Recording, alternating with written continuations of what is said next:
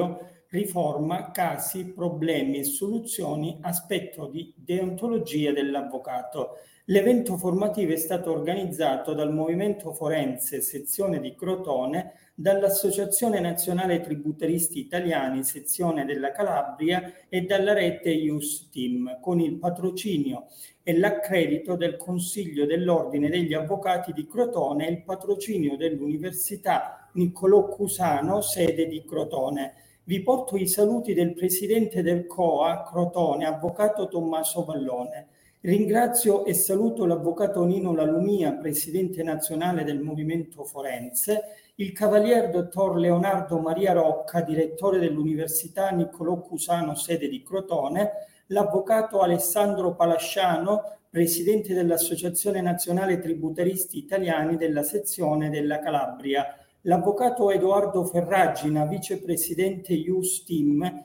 direttore della rivista Neotera, l'avvocato Alberto Foggia, membro rete e delegato ad USBEF, l'avvocata Flaviana Leonardi, consigliere COA Crotone, l'avvocato Vincenzo Cardone, membro del Centro Diritto Penale Tributario. La riforma della giustizia tributaria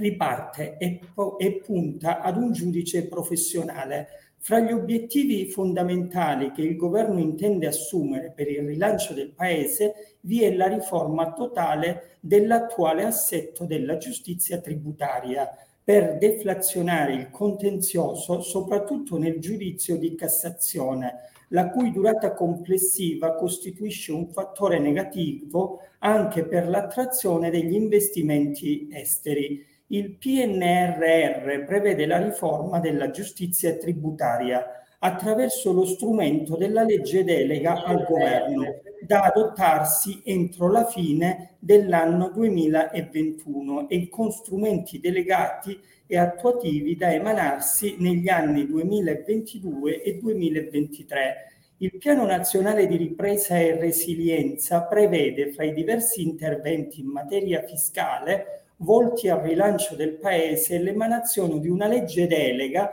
per la riforma dell'assetto dell'intera giustizia tributaria e che è attualmente affidata alle commissioni tributarie provinciali e regionali e alla Corte di Cassazione. Si stima che entro la fine dell'anno 2023 possono essere introdotti gli eventuali ulteriori strumenti attuativi, decreti ministeriali e regolamenti. In particolare il PNRR tiene conto del fatto che il contenzioso tributario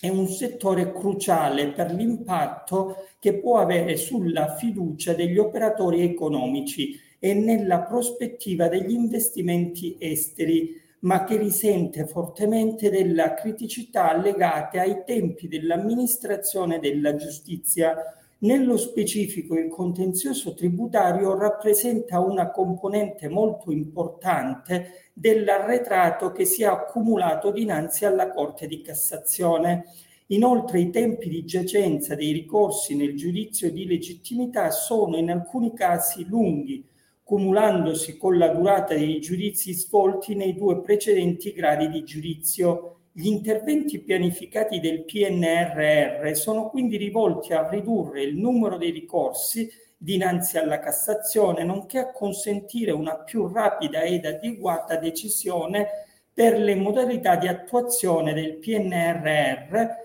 mira ad assicurare un migliore accesso alle fonti giurisprudenziali per il pubblico Inoltre, allo stesso scopo, il piano ipotizza di introdurre il rinvio pregiudiziale per risolvere dubbi interpretativi al fine di prevenire la formazione di decisioni difformi degli orientamenti consolidati dalla Cassazione. Per quanto riguarda lo smaltimento dell'ingente arretrato, il piano agisce mediante il rafforzamento degli organici e un intervento incentivante del personale ausiliario e inoltre in fase di elaborazione una proposta volta ad ampliare l'organico della sezione tributaria della Corte di Cassazione. Infine, per quanto concerne l'attività dei giudici di merito, un ulteriore contributo può derivare dalla revisione dell'istituto della mediazione il, Ministro, il Ministro della Giustizia, di concerto con il Ministero dell'Economia e delle Finanze, ha istituito una commissione interministeriale chiamata ad elaborare proposte di interventi organizzativi e normativi per deflazionare e ridurre i tempi di definizione del contenzioso tributario. La commissione interministeriale ha emesso una dettagliata relazione finale in data 30 giugno del 2021 esponendo due possibili proposte di riforma della giustizia tributaria di contenuto diverso. L'opzione 1 prevede in merito alla nomina dei giudici di primo grado la modifica della disciplina di accesso ai ruoli giudicanti delle commissioni tributarie con l'introduzione di limiti di età e per i non appartenenti alla magistratura il possesso di titoli professionali e di studio. In merito alla eh, nomina dei giudici di secondo grado, l'istituzione di un'apposita sezione per le liti di valore superiore a 25.000 euro. Ed in materia di classamento catastale, doganale e accise composta da soli magistrati togati a tempo pieno nonché avvocati, commercialisti o professori a tempo prevalente. Previsione dell'anzianità di anni 8 nel ruolo esercitato in primo grado per l'accesso al secondo grado, permanenza nella sezione, svolgimento della funzione di giudici per un periodo temporale non inferiore a tre anni e non superiore a sei anni, inquadramento dei giudici onorari a tempo pieno o prevalente nel secondo grado solo per la nuova sezione. Il processo, due gradi di giudizio presso le commissioni tributarie provinciali per il primo grado e regionale per il secondo grado, possibilità per la commissione tributaria provinciale di formulare una proposta transattiva e conciliativa alla prima udienza o fino al termine della fase istruttoria con eventuali ricadute sulla statuizione in ordine al regime delle spese di lite. Corte di Cassazione, assegnazione alla sezione tributaria della Corte dei Magistrati del Massimario applicati da più di due anni previa valutazione del CSM. La disciplina transitoria, le proposte sono attuabili nell'arco del biennio.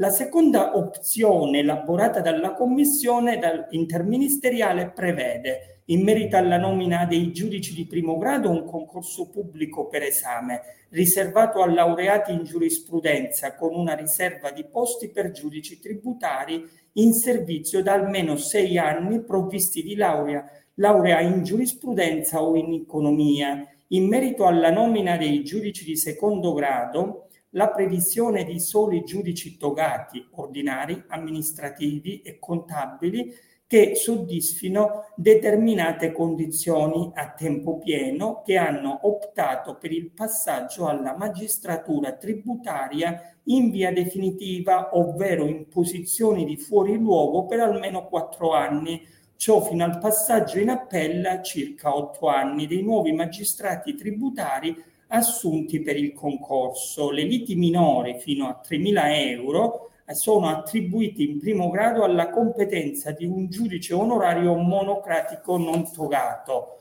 La formazione è prevista nell'obbligo di formazione continua, inquadramento dei giudici professionali a tempo pieno nella nuova magistratura tributaria, l'organico nella riduzione pre- nelle previsioni che i nuovi giudici siano inizialmente impiegati in collegi a composizione mista con gli attuali giudici onorari, il processo due gradi di giudizio presso i tribunali tributari per il primo grado e le corti di appello tributarie per il secondo grado, possibili accorpamenti dei, tribuna- dei tribunali di province confinanti, possibilità per il Tribunale tributario e la Corte d'Appello tributaria di formulare una proposta conciliativa fino alla prima udienza, istituzione presso i tribunali e le corti di appello di un ufficio per il processo, organizzazione e gestione dei gradi di merito, il Ministro dell'Economia e delle Finanze è responsabile dell'organizzazione e della gestione dei tribunali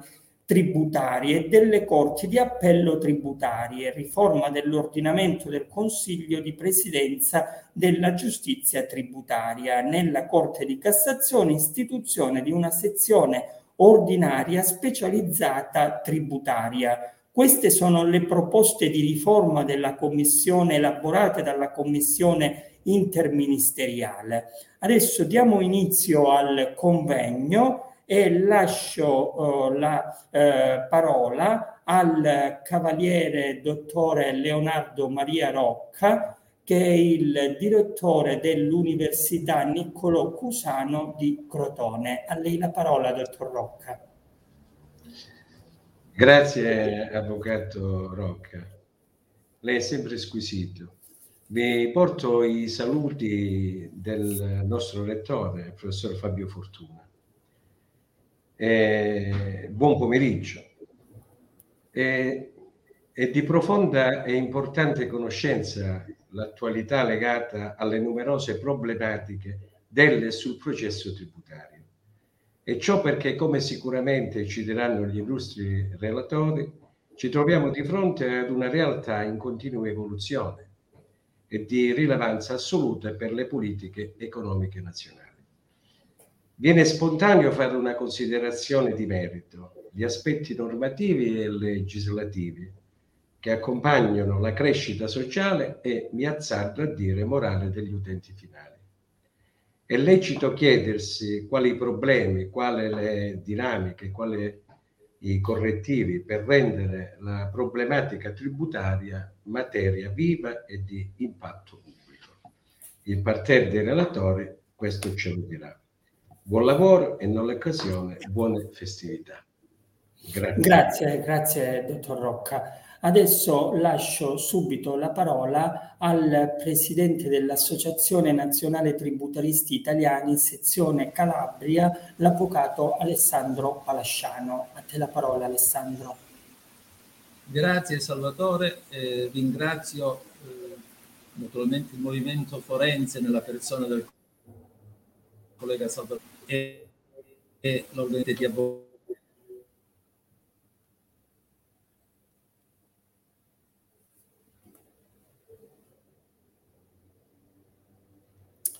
C'è qualche no, problema? Si sente? Allora, si sente male. Mi sentite? Sì, adesso sì. Dicevo, il, il collega Salvatore Rocca, neanche ci fossimo accordati, ha fatto un pregevole riepilogo di quello che sono i punti focali quelli che saranno processualmente rilevanti per quanto riguarda la riforma della giustizia tributaria, sul quale io tornerò verso la fine. Ma mi premeva affrontare quelle che sono state le problematiche che hanno condotto progetto eh, riforma, ai progetti di riforma, che in verità si sono susseguiti nel, negli anni da varie associazioni, compresa eh, dell'Associazione Nazionale Tributaristi, da altri professionisti o associazioni di settore. Il Piano Nazionale di Ripresa e Resilienza, più volte citato dal collega Rocco, di cui abbiamo sentito parlare quotidianamente, sappiamo essere il piano che racchiude una serie di riforme e non posso negare che nel momento in cui è stato pronunciato, è stato formulato questo acronimo, sono andato a rivedere il significato di questo termine poco usato sinora, resilienza. E ripeto a me stesso essere la capacità di un individuo di affrontare e superare un evento traumatico o un momento di difficoltà. Mai termine fu più attuale di questo utilizzato per il PNRR. Però bisogna dire che la crisi della giustizia non viene scoperta oggi, non viene affrontata oggi per la prima volta se ne è parlato per decenni, forse è mancata la volontà, forse man- sono mancate le, eh, i finanziamenti per affrontare una giustizia che sia fondamentale e che affronti oltre che il rito anche le strutture, le strutture come organizzazione, come organizzazione di, come numero di magistrati, sempre carente nella nostra giustizia in generale, e di personale amministrativo anch'esso carente.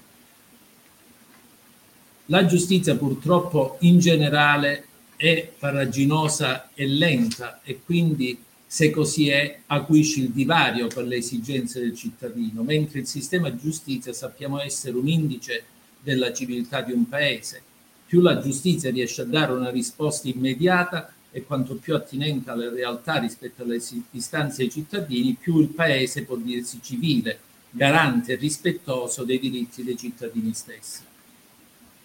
Il sistema giustizia individua uno dei punti che identificano l'immagine del paese e la risposta che lo stesso riesce a dare alle controversie che possono coinvolgere anche vicende economiche e imprenditoriali. È conseguenziale, abbiamo sentito dire, che le imprese analizzino anche il sistema giustizia prima di avventurarsi in un investimento in un probabile contenzioso il sistema della giustizia tributaria racchiude in sé sia le criticità della giustizia in generale, sia la capacità di risposta a controversie di natura tributaria. E allora la riforma della giustizia in generale abbiamo visto che è molto più ampia, finora ha, eh, diciamo, partorito quello che era la legge delega sulla riforma della giustizia civile, dove è stato dato risalto, direi, alle forme alternative di risoluzione delle controversie, cosiddetta ADR, e vedremo quali sono i principali punti di questa riforma che secondo me verranno presi a base della riforma tributaria. Lasciamo stare l'atto introduttivo che è tipico della riforma civile, cioè quello che l'atto introduttivo debba eh, prevedere già inizialmente tutte eh, le richieste, comprese quelle istruttorie, contrariamente all'attuale l'appello in sede di appello verrà limitato, l'appello è dichiarato inammissibile quando non vi sia una ragionevole probabilità di essere accolto. In Cassazione vi è l'abolizione della sezione filtro e questo riguarderà, se confermato, riguarderà anche la sezione, la, l'aspetto tributario, perché sappiamo essere la sezione sesta a favore di un'introduzione di una sottosezione per ogni sezione civile. Dicevo che grande eh, spazio, ampio spazio è stato dato alle ADR, alle Alternative Dispute Resolution, alle soluzioni alternative delle controversie, che siano esse mediazione, negoziazione assistita, anche arbitrati, e l'estensione in favore di mediazione e negoziazione assistita anche del patrocinio a spese dello Stato. Quindi la riforma della giustizia tributaria dovrà passare necessariamente, oltre che a una velocizzazione del rito, eh, ricordo a me stesso che eh, la norma è del 92, il decreto legislativo 546, e per quanto possa essere in un arco di tempo più ampio relativamente giovane, ha potuto portare delle eh, novità significative, ma non è servita da sola a eh, alimentare una velocità del processo tributario. Indubbiamente noi adesso dovremo affrontare un, un, nodo, direi un imbuto, perché quando verrà sbloccato definitivamente il blocco del, il, sia appunto il blocco delle notifiche degli atti di accertamento in positivo o in positivi che siano, ci sarà indubbiamente un ricorso alle impugnative e quindi un ingolfamento delle attuali commissioni tributarie se così rimarranno. E tutto questo si rifletterà quindi su un sistema che dovrà dare un'accelerazione al rito, ma io affronterei le criticità di, del sistema tributario partendo dal vertice.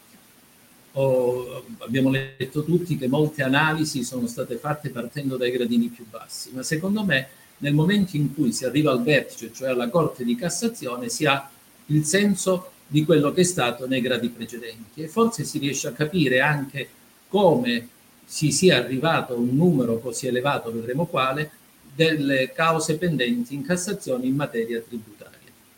Ricordo a me stesso che la sezione quinta, prettamente tributaria, è stata istituita con un decreto presidenziale, il numero 61 del giugno 1999, ad opera del primo presidente dell'epoca, eh, Ferdinando Zucconi Galli Fonseca,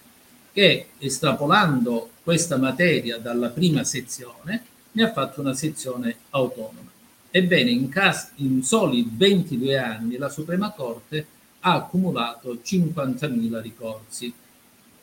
il quasi il 50% dell'arretrato civile della Suprema Corte.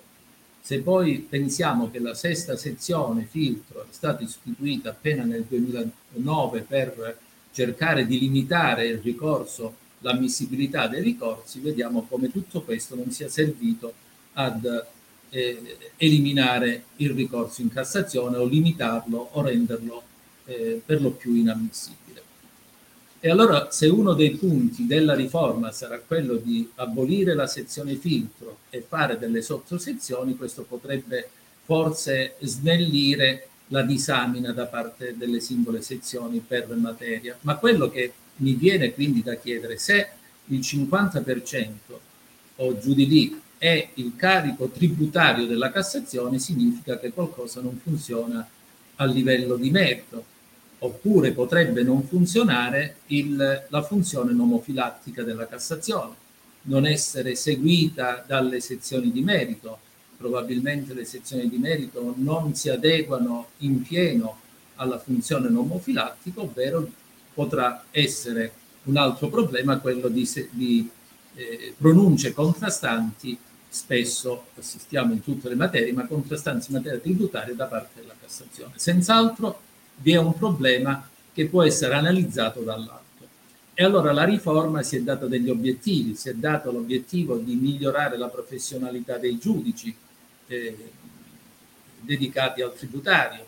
un incremento del personale giudicante amministrativo che è carente in ogni settore della giustizia. Sappiamo che si sta cercando di incrementare quello amministrativo e di fare ricorso a eh, con tempistiche più veloci per quanto sia possibile in questo periodo, a eh, reclutamento di magistrati, snellimento delle procedure, incremento degli elementi deflattivi del contenzioso e abbiamo visto anche l'incremento delle ADR della mediazione o negoziazione che sia, questo in generale. Il ricorso preventivo alla Suprema Corte, ce lo ricordava il collega Salvatore Rocca, per eh, dirimere dubbi interpretativi. Questa forse può essere la novità eh, più rilevante del sistema giustizia, della riforma sia civile che tributaria, ma lo vedremo eh, più avanti. Quello che eh, quindi possiamo sottolineare come criticità che affliggono la giustizia tributaria sono state ravvisate nella complessità della, nor- della normativa in materia tributaria, eh, indubbiamente eterogenea, diciamo eh, molto complicata per, per, il profano e anche per l'operatore non sempre specializzato, sia che sia un eh, difensore o che sia un giudicante. E anche la, il deficit di conoscenze, per cui la riforma si propone anche di rendere più eh, accessibile per il cittadino, mediante il miglioramento delle piattaforme, il ricorso alla conoscibilità della giurisprudenza e delle norme di diritto che regolano una determinata materia, spesso eterogenee e non eh, accordate in, un unico, eh, in un'unica raccolta. Ma anche l'insufficiente specializzazione dei giudici, le dimensioni, abbiamo visto, del contenzioso eh, tributario e, eh, lasciatemelo dire, una imperfetta per usare un eufemismo, indipendenza da parte dei giudici tributari, si è sempre detto, anche se non tutti sono d'accordo, dipendenti dal MEF e quindi per lo stesso organo che è controparte nel giudizio. Ma prendendo spunto dalla, prima relazio- dalla relazione del primo presidente Pietro Curzio all'inaugurazione dell'anno eh, giudiziario 2021, la relazione naturalmente per quanto riguarda la giustizia civile faceva capo, faceva spunto, prendeva spunto dai dati del 2020, ebbene i giudizi civili pendenti in tutta Italia, quindi eh, non in materia tributaria o specialistica o per un determinato sito, ma solo i procedimenti civili, ammontavano nel biennio 2019-2020 a 3.321.000.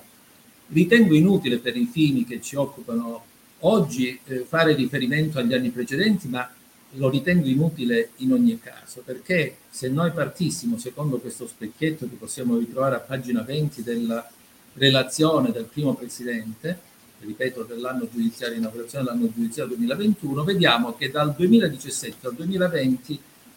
ciò che sposta il dato dei giudizi pendenti è nell'ordine di 100.000 processi. E capiamo bene che se il complessivo è 3.480.000, 3.480.000 nel 2018 e 3.321.000 nel 2020, non è un dato significativo che possiamo prendere a riferimento se c'è un innalzamento o un, eh, un qualcosa che abbia fatto deflazionare il ricorso alla giustizia civile. Certamente 100.000 cause non sono indicative in un senso o in un altro. 3.321.000 giudizi al 2020, di cui solo 120.000 in Cassazione. E allora se abbiamo detto che i giudizi pendenti in Cassazione sono 50.000, vediamo che viene confermato il dato del 50% circa di ricorsi che eh, sono affluiti al giudizio di legittimità. E allora questo senz'altro è un problema che eh, si pone con grande emergenza, perché se la giustizia tributaria finora è stata un po' fanalino di coda, spesso sottovalutata, spesso eh, bistrattata nell'ambito di una giustizia generalizzata, oggi diventa di enorme importanza, di attualità, sia perché eh, dopo il blocco attuale delle notifiche degli atti di accertamento impositivi avremo senz'altro migliaia se non milioni di atti che verranno notificati e in maniera proporzionale vedremo incrementarsi il ricorso alle, commiss- alle attuali commissioni tributarie. Ma come accennava il collega Salvatore Rocca, eh, ci ha ricordato che lo studio della riforma eh, tributaria è stata affidata a una commissione interministeriale di concerto tra il Ministro della Giustizia e il Ministro dell'Economia e Finanze. Questa commissione ha dovuto terminare i lavori entro il 30 giugno 2021 e sostanzialmente, presieduta dal professor Giacinto della Canalea e composta da studiosi, eh, giudici tributari e rappresentanti anche dell'amministrazione finanziaria, sostanzialmente ha elaborato, ci ricordava, due diverse proposte, direi completamente diverse tra loro sotto due aspetti. Una, la prima, forse più snella, più semplice e poco incisiva rispetto all'attualità, prevede un ampio ricorso ai giudici onorari, quindi sempre che siano specializzati ma non di carriera, eh, quindi non giudici togati, ma che siano professionisti esperti nella materia. L'altra, sostanzialmente, invece, è una istituzione di una magistratura professionalizzata, alla quale si possa accedere per concorso e quindi che dia, che dia poi via ad una carriera. Indubbiamente dovrà intervenire qualunque sia la riforma, vedremo anche quella del CNEL, agevolando quello che è il ricorso all'autotutela da parte dell'amministrazione finanziaria. Nel momento in cui l'amministrazione riconosca un proprio errore, quello sarà impropriamente un elemento deflattivo del contenzioso. La, ehm, andranno alimentati e facilitati gli elementi deflattivi del contenzioso e anche la conciliazione giudiziale che ricordo a me stesso è presente già nella, eh, nella, nel decreto legislativo 546 del 92, ma si parla anche di un'altra possibilità che sia la Commissione stessa a proporre un elemento conciliativo, vedremo come. Bisogna quindi specializzare i giudici tributari e ehm, apprestare quindi una maggiore conoscibilità, dicevamo prima, della materia, in particolare della materia tributaria. La, eh, quindi i giudici di, di, primo grado saranno sostanzialmente nella prima opzione dei giudici dotati di titoli professionali di studio, ma senz'altro con un, ampio ricorso a giudici onorari. Ora, la magistratura onoraria sappiamo che nel nostro paese dà grande, un grande aiuto, probabilmente anche un grande risparmio, direi io, sotto il profilo della spesa, ma anche un grande aiuto ai giudici, al, ai giudici di carriera, ai giudici togati. Ma quello che ritengo che sia necessario sottolineare è che dovranno essere dei giudici, seppur onorari, che svolgano in maniera prevalente questa loro attività. Nella prima opzione, licenziata dalla commissione interministeriale, invece i giudici di secondo grado eh, avranno un'apposita sezione per le liti superiori a 25.000 euro. Quindi è previsto che vi sia un, dire, uno scostamento tra giudizi ritenuti di più facile eh, soluzione individuata questa facilità nell'ammontare del contenzioso rispetto ad una eh, classe superiore, se così si può dire, di eh, giudizi. Eh, invariato però è la possibilità di, eh,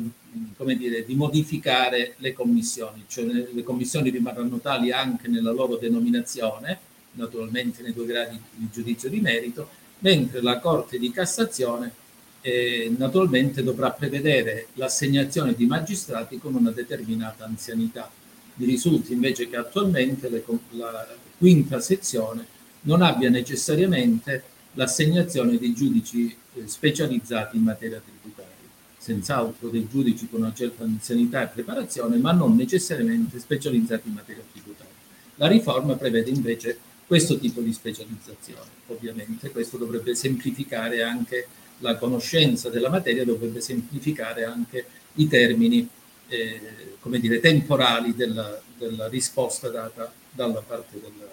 giustizia di legittimità. Completamente diversa l'opzione 2, cioè un concorso pubblico per esami, ci ricordava il collega Rocca, riservato a laureati in giurisprudenza e eh, riserva di posti per giudici tributari con una determinata anzianità. Qua vediamo invece che le liti minori sono individuate, sono individuate nel, nel limite di 3.000 euro attribuite a un giudice non togato, mentre i, i due gradi di giudizio dovrebbero prendere, secondo eh, una battuta che amo ripetere del compianto professor Gianni Marongio, chiamiamoli tribunali, poi la riforma verrà. E quindi dovrebbero essere tribunali tributari e corte d'appello eh, tributarie, con la possibilità anche di accorpare determinati tribunali in, eh, in risposta al province eh, confinanti, magari con un basso contenzioso. La possibilità la novità a cui accennavo è la possibilità che sia i tribunali che le corti d'appello possano formulare una proposta conciliativa. Qualcuno dice quasi in risposta, e questo vi preannuncio una proposta del CNEL, eh, applicando il 185 ter del codice di procedura civile, tenendo conto poi in caso di mancata eh, adesione alla proposta conciliativa, in ordine, tenendo conto in ordine alle spese di soccombenza in, eh, non cambierebbe eh, diciamo, la gestione, passatemi il termine, da parte del Ministero Economia e Finanze, anche in questa seconda ipotesi. La Corte di Cassazione avrebbe una istituzione di una sezione ordinaria specializzata tributaria, evidentemente con legge piuttosto che con decreto presidenziale come è oggi. Direi che eh, grande entusiasmo forse ha suscitato la proposta licenziata invece dal CNEL il, ad ottobre di quest'anno, che ha formulato una propria proposta che amplia quella che abbiamo visto per grandi linee essere la seconda proposta, la seconda ipotesi da parte della Commissione interministeriale, ossia giudici tributari specializzati a tempo pieno, nominati per concorso pubblico, ma quello che, sotto, che come dire, identifica e eh, rende particolare questa proposta è il rito e l'attività istruttoria, ossia si darebbe maggiore spazio alle, eh, verrebbero chiamati sempre tribunali e corti d'appello tributarie sulla falsariga di quello che abbiamo detto, si concorrerebbe per eh, concorso pubblico, si accederebbe, ma e verrebbero eh, valorizzate le nuove tecnologie, quindi suppongo anche il ricorso a udienze da remoto piuttosto che sempre e necessariamente in presenza, ma soprattutto dicevo quello della conciliazione giudiziale del 185 bis, scusate prima ho detto terzo. E quindi la possibilità che sia il giudice ad esprimere una valutazione conciliativa, a proporla alle parti e a sottoporla al loro eh, la loro accettazione. Quello che dicevo è la possibilità di introdurre la cosiddetta prova testimoniale. Se ne è parlato eh, spesso dell'introduzione della prova per testimoni, per testi nell'ambito del processo tributario. Personalmente sono sempre stato contrario eh, ad una inclusione sic simpliciter perché logicamente già subiamo nel rito civile e nel rito penale le discrasie delle prove che non sempre sono eh, adamantine, e, eh, però la proposta del CNEL prevede l'introduzione della, di dichiarazioni scritte che si contrappongono da un verso alle dichiarazioni acquisite da verbalizzante o dall'altro la prova testimoniale scritta che in verità nel processo civile non ha avuto grosso spazio sinora, limitatamente a determinate ipotesi. Questo, aggiungo io, potrebbe eliminare, se venisse introdotto, la discordanza anche col processo penale, perché sappiamo che il doppio binario eh, tanto discusso e tanto eh, di ostacolo ad una pronuncia unanime in sede, in sede tributaria e in sede penale per lo stesso conseguente allo stesso accertamento è dovuta proprio alla mancanza di una pregiudiziale penale o tributaria che sia, ma anche e soprattutto alla differenza che vi è nella raccolta delle prove. La possibilità che nel processo tributario non si possa accedere ad una prova testimoniale rende, eh, come dire, queste divergenze più volte dette, per usare un termine moroteo, di eh, divergenze eh, parallele e quindi con una discordanza tra i due, eh, tra i due riti. Anche in questa proposta del CNEL vi sarà eh, un ampliamento degli strumenti deflattivi. La novità è l'iniziativa che può prendere la Procura Generale presso la Suprema Corte con l'attribuzione al procuratore della facoltà di richiedere la fissazione urgente di cause seriali o di rilevante importanza. Non vi è chi non abbia criticato, soprattutto il professore Glendi, eh, questa, eh, questa, possibilità perché eh, ritiene che sia eh, in qualche modo un sistema imposto dall'alto, cioè da parte di un'autorità superiore, giudiziaria superiore, individuare quali sono le, le cause o eh, le cause seriali da sottoporre ad una urgente valutazione. Questo comporterebbe la sospensione del procedimento incidentale quindi fino a quando non dovesse essere pronunciato il giudizio sul punto della Cassazione. Questo per grandi linee quelle che sono le riforme. Io direi che eh, mi sono soffermato di più sulle cause e sulle esigenze perché qualunque sia la risposta che si potrà dare alle esigenze della giustizia senz'altro sarà una risposta che dovrà velocizzare i tempi e la professionalità. Solo in quel modo potremo dare una eh, risposta immediata al cittadino, soprattutto in campo tributario, dove eh, gli aspetti sono molteplici. Il cittadino attende di conoscere se deve pagare l'intero debito tributario, lo Stato mette in conto l'incasso di quel debito, eh, di quel credito eh, contestato no, sul quale non sa se poter contare o meno. E allora permettetemi sempre di eh, concludere con due citazioni, non voglio fare la citazione doppia, ma per il significato che hanno. Una la prendo sempre dalla eh, relazione più volte citata del primo presidente all'inaugurazione dell'anno giudiziario. Nella prima di copertina troviamo una eh, frase tratta da un romanzo di Margherita di Orsenar, Memorie di Adriano, dove, permettetemi di leggere velocemente, è la frase che eh, la scrittrice attribuisce all'imperatore Adriano eh, ipotizzandolo nella fase finale della sua vita, si rivolgeva al giovane Marco Aurelio, ricordando un amico e collega più anziano e attribuendo queste caratteristiche a questo eh, giudice ormai anziano, dicendo apparteneva a quella categoria di spiriti rarissimi, i quali, benché profondi conoscitori di una dottrina, in grado di vederla per così dire dal di dentro, da un punto di vista inaccessibile ai profani, conservano tuttavia il senso della relatività del suo valore nell'ordine delle cose, la misurano in termini umani. E allora io mi chiedo, venendo a noi, vi sono due, due spunti da questa citazione. Il, il giudice che nell'antica Roma aveva un punto di vista inaccessibile ai profani, tuttora è così. Non possiamo dire che la giustizia in genere sia accessibile a chi non mastica, passatemi in termini di giustizia, a parte le eh, quotidiane trasmissioni televisive. Ma la misurano in termini umani. Oggi la giustizia viene amministrata e, eh, e resa tale in termini umani, è conoscibile al popolo nel momento in cui, secondo me, la, la giustizia non è conoscibile in termini semplici al popolo, ha perso una sua scommessa. L'ultima, permettetemi di dire, tirata d'orecchio a noi avvocati. Nell'aula magna della Suprema Corte di Cassazione vi è una frase di un, io so che essere un drammaturgo eh, romano.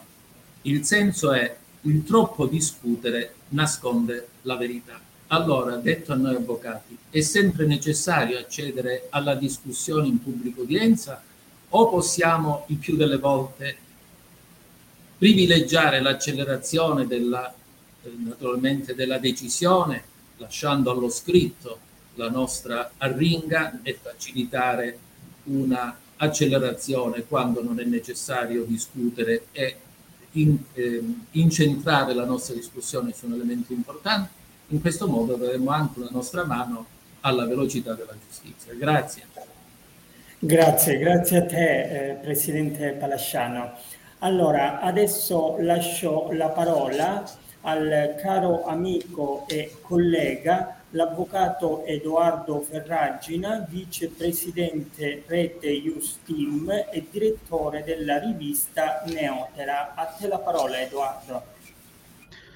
Eh, grazie Salvatore. Il tema che mi ha affidato è di stringente attualità. Io ho preparato delle, delle brevissime slide, sono solo poche diapositive eh, per potermi aiutare nella, diciamo, nell'introduzione dell'argomento che mi, è stato, che mi è stato assegnato. E come ti dicevo, il tema che mi è assegnato è davvero di stringente attualità in quanto il decreto di conver- la legge di conversione del decreto legge fisco lavoro, il numero 146 del 2021, entra in vigore proprio oggi e in sede di conversione, come probabilmente già eh, molti sapranno, eh, è contenuta una disposizione, in particolare l'articolo 3 bis, che aggiunge un comma, il quinto, all'articolo eh, 12 del DPR 602 del 73 e questo comma è rubricato eh, non impugnabilità dell'estratto eh, di ruolo. Già subito ci sarebbe da fare una premessa eh, dal punto di vista terminologico, una precisazione, perché noi sappiamo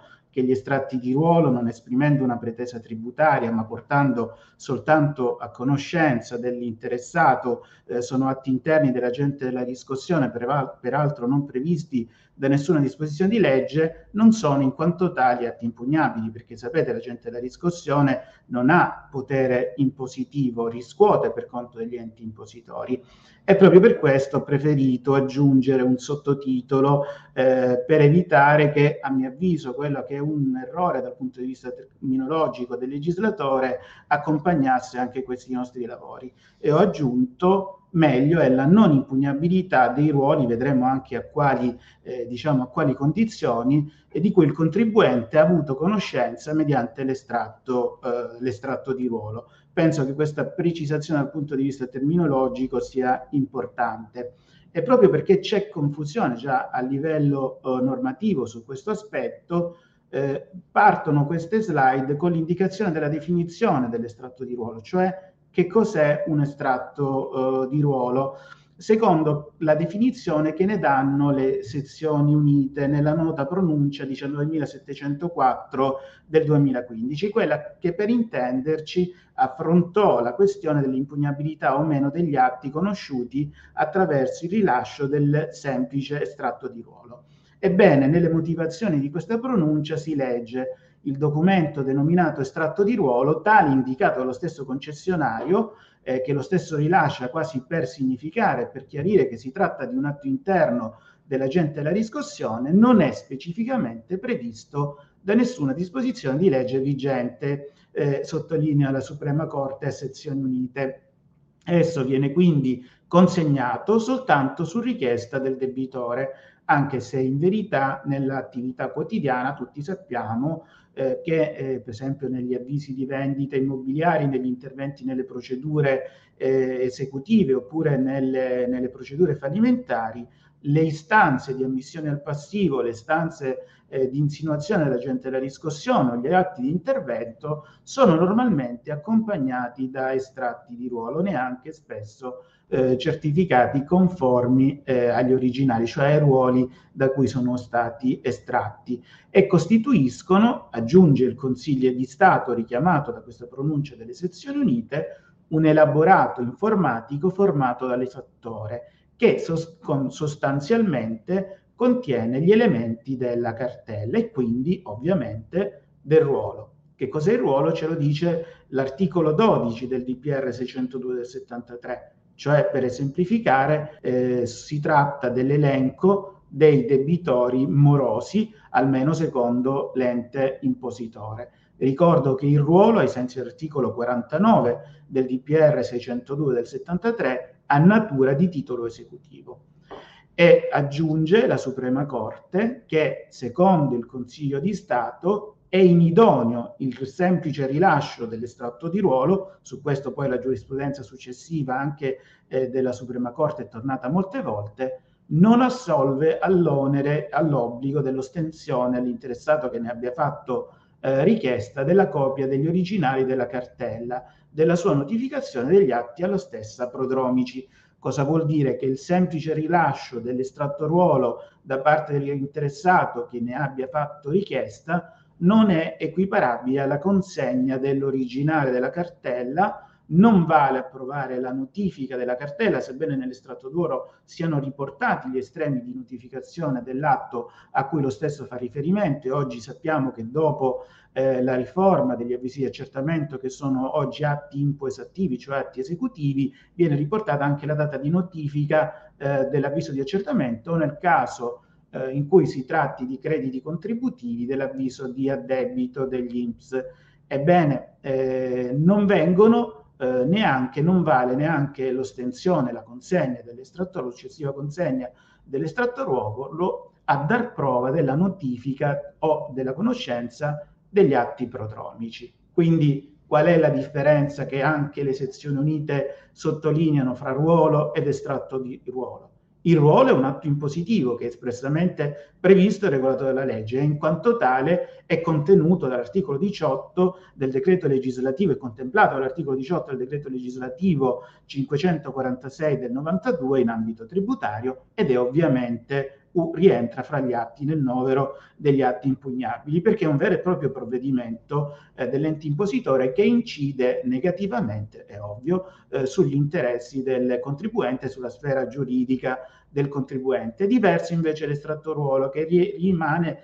che, ehm, che è soltanto un elaborato informatico contenente gli elementi della, della cartella e in quanto tale non è espressione della pretesa impositiva diretta o indiretta, cioè meglio per meglio dire, sulla scorta del solo estratto di ruolo non può ovviamente fondarsi eh, nessuna esecuzione. Si è dunque posto il problema della impugnabilità dell'estratto di ruolo e la Corte di Cassazione, ma anche eh, molti giudici di merito, hanno ritenuto che nel caso in cui il contribuente si sia limitato ad impugnare l'estratto di ruolo, cioè abbia eh, nelle conclusioni richiesto l'annullamento dell'estratto di ruolo anziché più correttamente del ruolo o della relativa cartella o comunque dell'atto presupposto, che non ci fosse interesse a tale tipo di impugnazione, in quanto non solo non si tratta di un atto impugnabile, ma è un atto che nemmeno può incidere negativamente eh, sulla sfera giuridica patrimoniale del eh, contribuente. Diverso ovviamente è il caso e la questione dell'ammissibilità dell'impugnazione della cartella o anche, aggiungo io, di un altro atto presupposto che sia stata invalidamente notificata e sia stata conosciuta dal contribuente soltanto attraverso l'estratto di ruolo. Poi è del tutto indifferente che l'estratto di ruolo sia stato consegnato ad iniziativa eh, dell'agente della riscossione, magari perché allegato a un'intimazione di pagamento, anche questo mi è capitato di vedere, oppure su espressa richiesta del contribuente stesso, come normalmente accade eh, allorché debba esaminare la propria posizione. E cosa dissero le sezioni unite a completamento di un, eh, di un percorso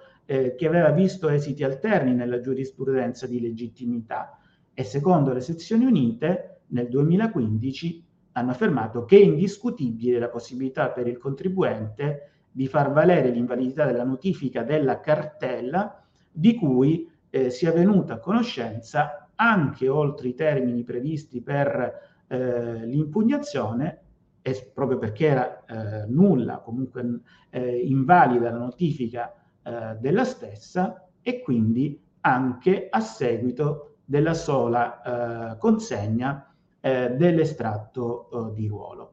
Le conclusioni a cui giungono le, le sezioni unite e che mi sembrano un punto di partenza necessario per quelli che sono gli aspetti che andremo a trattare questi, questo pomeriggio, sono le seguenti.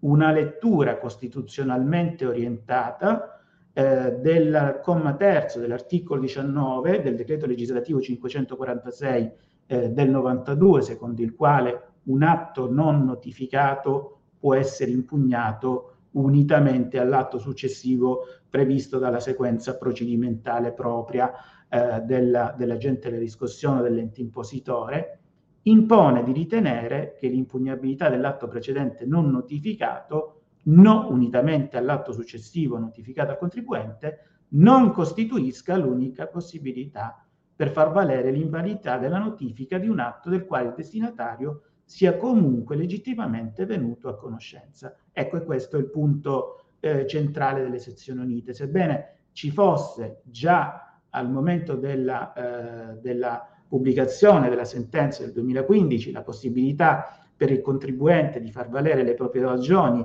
in via successiva, unitamente alla notifica di un atto successivo a quello invalidamente notificato o non notificato affatto, eh, le, le sezioni unite hanno ritenuto che il contribuente fosse comunque portatore di un interesse rilevante a contrastare la pretesa fiscale illegittima perché illicita, eh, illegittimamente notificata alla cartella o comunque un altro atto dell'imposizione, eh, il più tempestivamente possibile, specie nell'ipotesi in cui il danno potrebbe divenire in certa misura non più reversibile se non in termini risarcitori. Cioè cosa ci dicono le sezioni unite? Che non è eh, necessario perché sorga un interesse all'impugnazione attendere la fase esecutiva da parte del contribuente. È eh, sufficiente che il contribuente sia portatore di un interesse rilevante e l'interesse rilevante è proprio quello di evitare che sussista una posizione creditoria aperta a suo carico presso l'agente della riscossione. Aggiunge, eh, aggiungono le sezioni unite relatore di questa sentenza fu eh, la dottoressa Crucitti, eh, una diversa lettura dell'articolo 19, comma terzo, nel senso che l'impugnazione possa avvenire sempre e soltanto unitamente all'impugnazione di un atto successivo notificato, comporta un'abnorme ed ingiustificata disparità tra i soggetti del rapporto tributario. Quindi eh, consentire, non consentire un'interpretazione estensiva del 19, comma terzo e eh, comporta una ingiustificata disparità di trattamento tra i soggetti in rapporto tributario, quindi un ingiustificata vantaggio a favore dell'amministrazione finanziaria e per essa dell'agente eh, della riscossione. Conclusione, eh, che le sezioni unite si preoccupano eh, di, eh, di, eh, di dettare prima di arrivare al principio di diritto che adesso leggeremo, eh, che eh, questo genere di interpretazione è comunque funzionale anche agli interessi dell'amministrazione, perché è funzionale al buon andamento della pubblica amministrazione, che vedendosi opporre in via preventiva gli atti che possano essere tacciati di illegittimità, evita un'eventuale successiva condanna al risarcimento eh, dei danni aggiunge, aggiungono le, eh, le, le, sezioni unite che si erano posti i problemi dei rischi di un'eventuale dilatazione del contenzioso, che poi sono le ragioni che hanno portato alla promulgazione della norma della quale ci stiamo occupando, che questa interpretazione non comporta un aggravio del contenzioso, per la ovvia ragione eh, che se si considera l'impugnazione della cartella ancorché ritardata, avverrebbe comunque in ogni caso a, a, al momento della notifica dell'atto successivo. Cioè cosa dicono le sezioni unite? È inutile eh, parlare di rischi di dilatazione del, conten- del contenzioso allorché si è deciso di adottare questa interpretazione eh, estensiva sulla possibilità diciamo, di impugnazione degli atti conosciuti attraverso l'estratto di ruolo, perché questo in ogni caso non comporta un aggravio del contenzioso che verrebbe soltanto ritardato alla fase successiva di notifica eh, del, eh, de, dell'avviso di intimazione o peggio ancora ove anche eh, ci siano vizi dell'avviso di intimazione o la cartella sia stata invalidamente notificata entro un anno direttamente degli atti dell'esecuzione forzata cautelare, eh, dell'esecuzione forzata tributaria o di atti cautelari, quindi iscrizione di ipoteca, provvedimenti di fermo amministrativo, peggio ancora dei veri e propri pignoramenti o ordine diretto di, eh, di pagamento. Il principio di diritto è dunque il seguente che dettano le sezioni unite nel 2015. È ammissibile l'impugnazione della cartella e o del ruolo che non sia stata validamente notificata e della quale il contribuente sia venuto a conoscenza attraverso l'estratto di ruolo, anche se rilasciato su, su sua richiesta dal concessionario, senza che ciò sia di ostacolo il disposto dell'ultima parte dell'articolo 19,3 decreto legislativo 546 del 92, posto che una lettura costituzionalmente orientata di tale norme impone di ritenere che la prevista impugnabilità dell'atto precedente eh, non notificato, unitamente all'atto successivo notificato, non costituisca l'unica possibilità di far valere l'invalidità della notifica di un atto del quale il contribuente sia comunque legittimamente venuto a conoscenza e pertanto non è da escludere la possibilità di far valere tale invalidità anche prima, nel doveroso, che osano le sezioni unite, rispetto al diritto del contribuente a non vedere senza motivo compromesso, ritardato o reso più difficile o più gravoso il proprio accesso alla tutela giurisdizionale. Ecco, queste argomentazioni mi sembrano davvero rilevanti, eh, perché poi eh, il nuovo eh, articolo 3 bis, vi dicevo, della legge di conversione del decreto legge 146-2021, eh, pubblicata sulla Gazzetta Ufficiale di ieri, è la numero 301 del 20 dicembre 2021 ed in vigore da oggi, introduce il comma 4 bis all'articolo 12 di PR 602 del 73 e, eh, che dice esattamente così. L'estratto di ruolo non è impugnabile, ma su questo punto, nell'introdurre il mio argomento, ho già aggiunto l'estratto di ruolo non è mai stato in realtà un atto impugnabile, quindi si tratta di una eh, previsione che mi pare ultronea. Tant'è che anche nella eh, commissione, nei lavori della commissione interministeriale per la riforma del processo tributario, eh, il presidente di Agenzia delle Entrate e Riscossione, l'avvocato Ruffini, aveva espressamente richiesto alla Commissione di valutare eh, l'introduzione di questa norma. La norma è esattamente identica a quella poi introdotta eh, in sede di conversione del decreto, fisco, del decreto legge fisco lavoro. E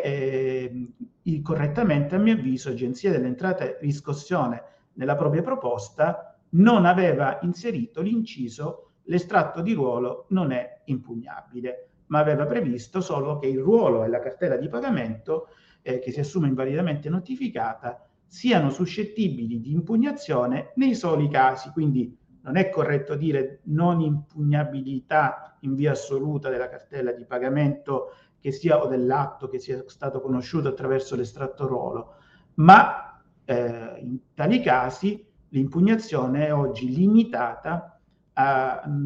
al, a ricorrere di alcune circostanze, che sono tre. Allora, la prima è questa, uh, deve poter derivare al contribuente affinché sia ammesso anche allo Stato l'impugnazione della cartella conosciuta attraverso l'estratto ruolo, un pregiudizio per la partecipazione ad una procedura di appalto. Sapete infatti che il codice degli appalti prevede che siano escluse eh, dalla partecipazione alle gare i soggetti che abbiano dei debiti fiscali definitivi, eh, oppure per la riscossione di somme allo stesso dovute da soggetti pubblici che, eh, come sapete, prima di provvedere al pagamento devono attivare la procedura prevista dal 48 bis di PR 602 del 73, quindi interrogare le banche dati dell'agente della riscossione e verificare se ci siano o meno delle posizioni debitorie a carico del contribuente stesso. In tal caso non si provvede al pagamento delle somme dovute alle pubbliche amministrazioni, si segnala eh, la circostanza all'agente della riscossione che procede ai sensi del successivo articolo 72 bis di PR 602 del 73, ingiungendo al terzo che deve provvedere al pagamento di non versare le somme al contribuente, di riversarle direttamente all'agente della riscossione. Eh, in questo caso, eh, se il contribuente abbia di che dolersi eh, della situazione, potrà comunque eh, procedere all'impugnazione della cartella conosciuta attraverso il rilascio dell'estratto di ruolo. O infine, terza e ultima ipotesi, per la perdita di un beneficio nei rapporti con la pubblica amministrazione. In soli questi tre casi, eh, secondo il legislatore, prima ancora secondo l'agente della riscossione che ha eh, sostanzialmente scritto questa norma, può ritenersi sussistere un interesse rilevante da parte del contribuente all'impugnazione. E perché eh, dice questo eh, perché la legge è arrivata, eh, cioè perché il legislatore è arrivato ad accogliere questa proposta eh, dell'agente della riscossione. Lo si vede nei lavori preparatori, in particolare dal dossier del eh, Senato. Eh, nell'emendamento, nella, nella relazione che accompagna l'emendamento, si legge espressamente che la stessa disposizione è volta a contrastare la proliferazione avvenuta negli ultimi anni di controversie di impugnazione degli estratti ruolo a seguito della pronuncia delle sezioni unite numero 19.704 del 2015, che è quella che abbiamo appena citato, come se fosse stata la pronuncia delle sezioni unite a creare il contenzioso, quando invece magari sono le notifiche non corrette della gente della riscossione ad alimentare eh, questo, questo, contenzioso stesso. E eh, addirittura nella, nella, relazione del Senato, che ricalca, ripeto, esattamente la proposta formulata in sede di commissione interministeriale per la riforma del processo tributario dal Presidente di Agenzia Entrata e Riscossione, si dice eh, evitare e contrastare la proliferazione di giudizi pretestuosi, come se il ricorrere al giudice nel caso di impugnazione di estratto ruolo fosse già di per sé una impugnazione di carattere pretestuosa, perché in quel momento l'agente della riscossione non ha ancora agito e quindi, secondo l'agente della riscossione, non ci sarebbe un interesse rilevante alla, eh, alla reazione eh, in via preventiva davanti all'autorità giudiziaria. E aggiunge, la, eh, aggiunge eh, in sede di commissione bilancio la relazione che accompagna l'emendamento che è, norm- è, è, è necessariamente da consi- sono necessariamente da considerare gli ingenti costi gestionali e amministrativi per il presidio dei relativi contenziosi da parte dell'agente della riscossione e aggiungo la pretestuosità di gran parte dei ricorsi che invece non sarebbero pretestuosi, sarebbero eh, sussisterebbe invece interesse ad impugnare nei soli casi in cui eh, ci sia una possibilità di perdita di benefici di partecipazione a gare di appalto o con simili fattispecie di cui abbiamo già parlato eh, con la gente del, mh, eh, con, da parte, eh, da parte del, eh, del contribuente. Fatta eccezione per questa ipotesi, sarebbe prevalente l'interesse da parte dell'amministrazione ad evitare i costi eh, per sopportare i relativi giudizi.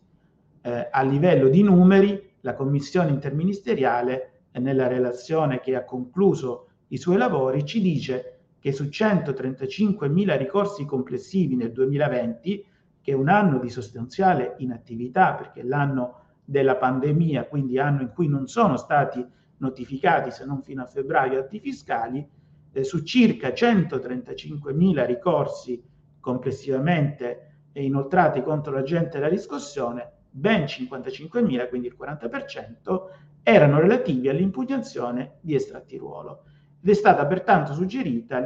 di eh, cassare eh, usate, consentitemi questa espressione, eh, la pronuncia delle sezioni unite del 2015 per evitare l'impugnabilità degli estratti, degli estratti di ruolo. Ecco, questa io mi sono limitato a illustrare quella che sono eh, le disposizioni legislative che adesso, vi, eh, che adesso vado un attimo a riprendere eh, per poterle commentare. A mio avviso queste tre eh, ipotesi che sono dettate nella disposizione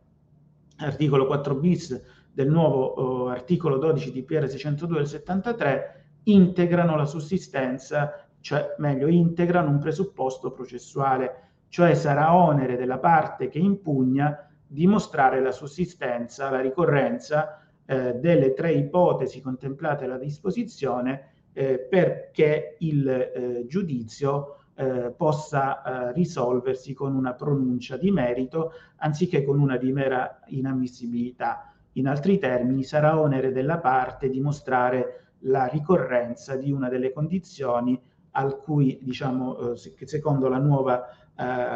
secondo la nuova legge, rendono impugnabile l'estratto uh, di ruolo, quindi un ulteriore onere eh, da parte del, del, contribuente. Ora però bisogna chiedersi se questa disposizione potrà effettivamente eh, raggiungere quelle che sono, eh, quelle che sono le, ehm, le, finalità che l'agente della riscossione eh, si è posto eh, di, di, di raggiungere. Io vi anticipo, a mio avviso non sarà, non sarà così e adesso cercherò brevemente di spiegarvi le ragioni, non mancando di eh, indicare eh, che eh, sempre a mio avviso nel momento in cui la nuova disposizione eh, così recita, il ruolo e la cartella che si assumono invalidamente notificata sono suscettibili di impugnazione diretta, limita anche i casi di impugnazione della cartella che sia stata effettivamente notificata e che venga impugnata, ho visto tante controversie introdotte con queste motivazioni, per far valere un vizio di inesistenza della notificazione.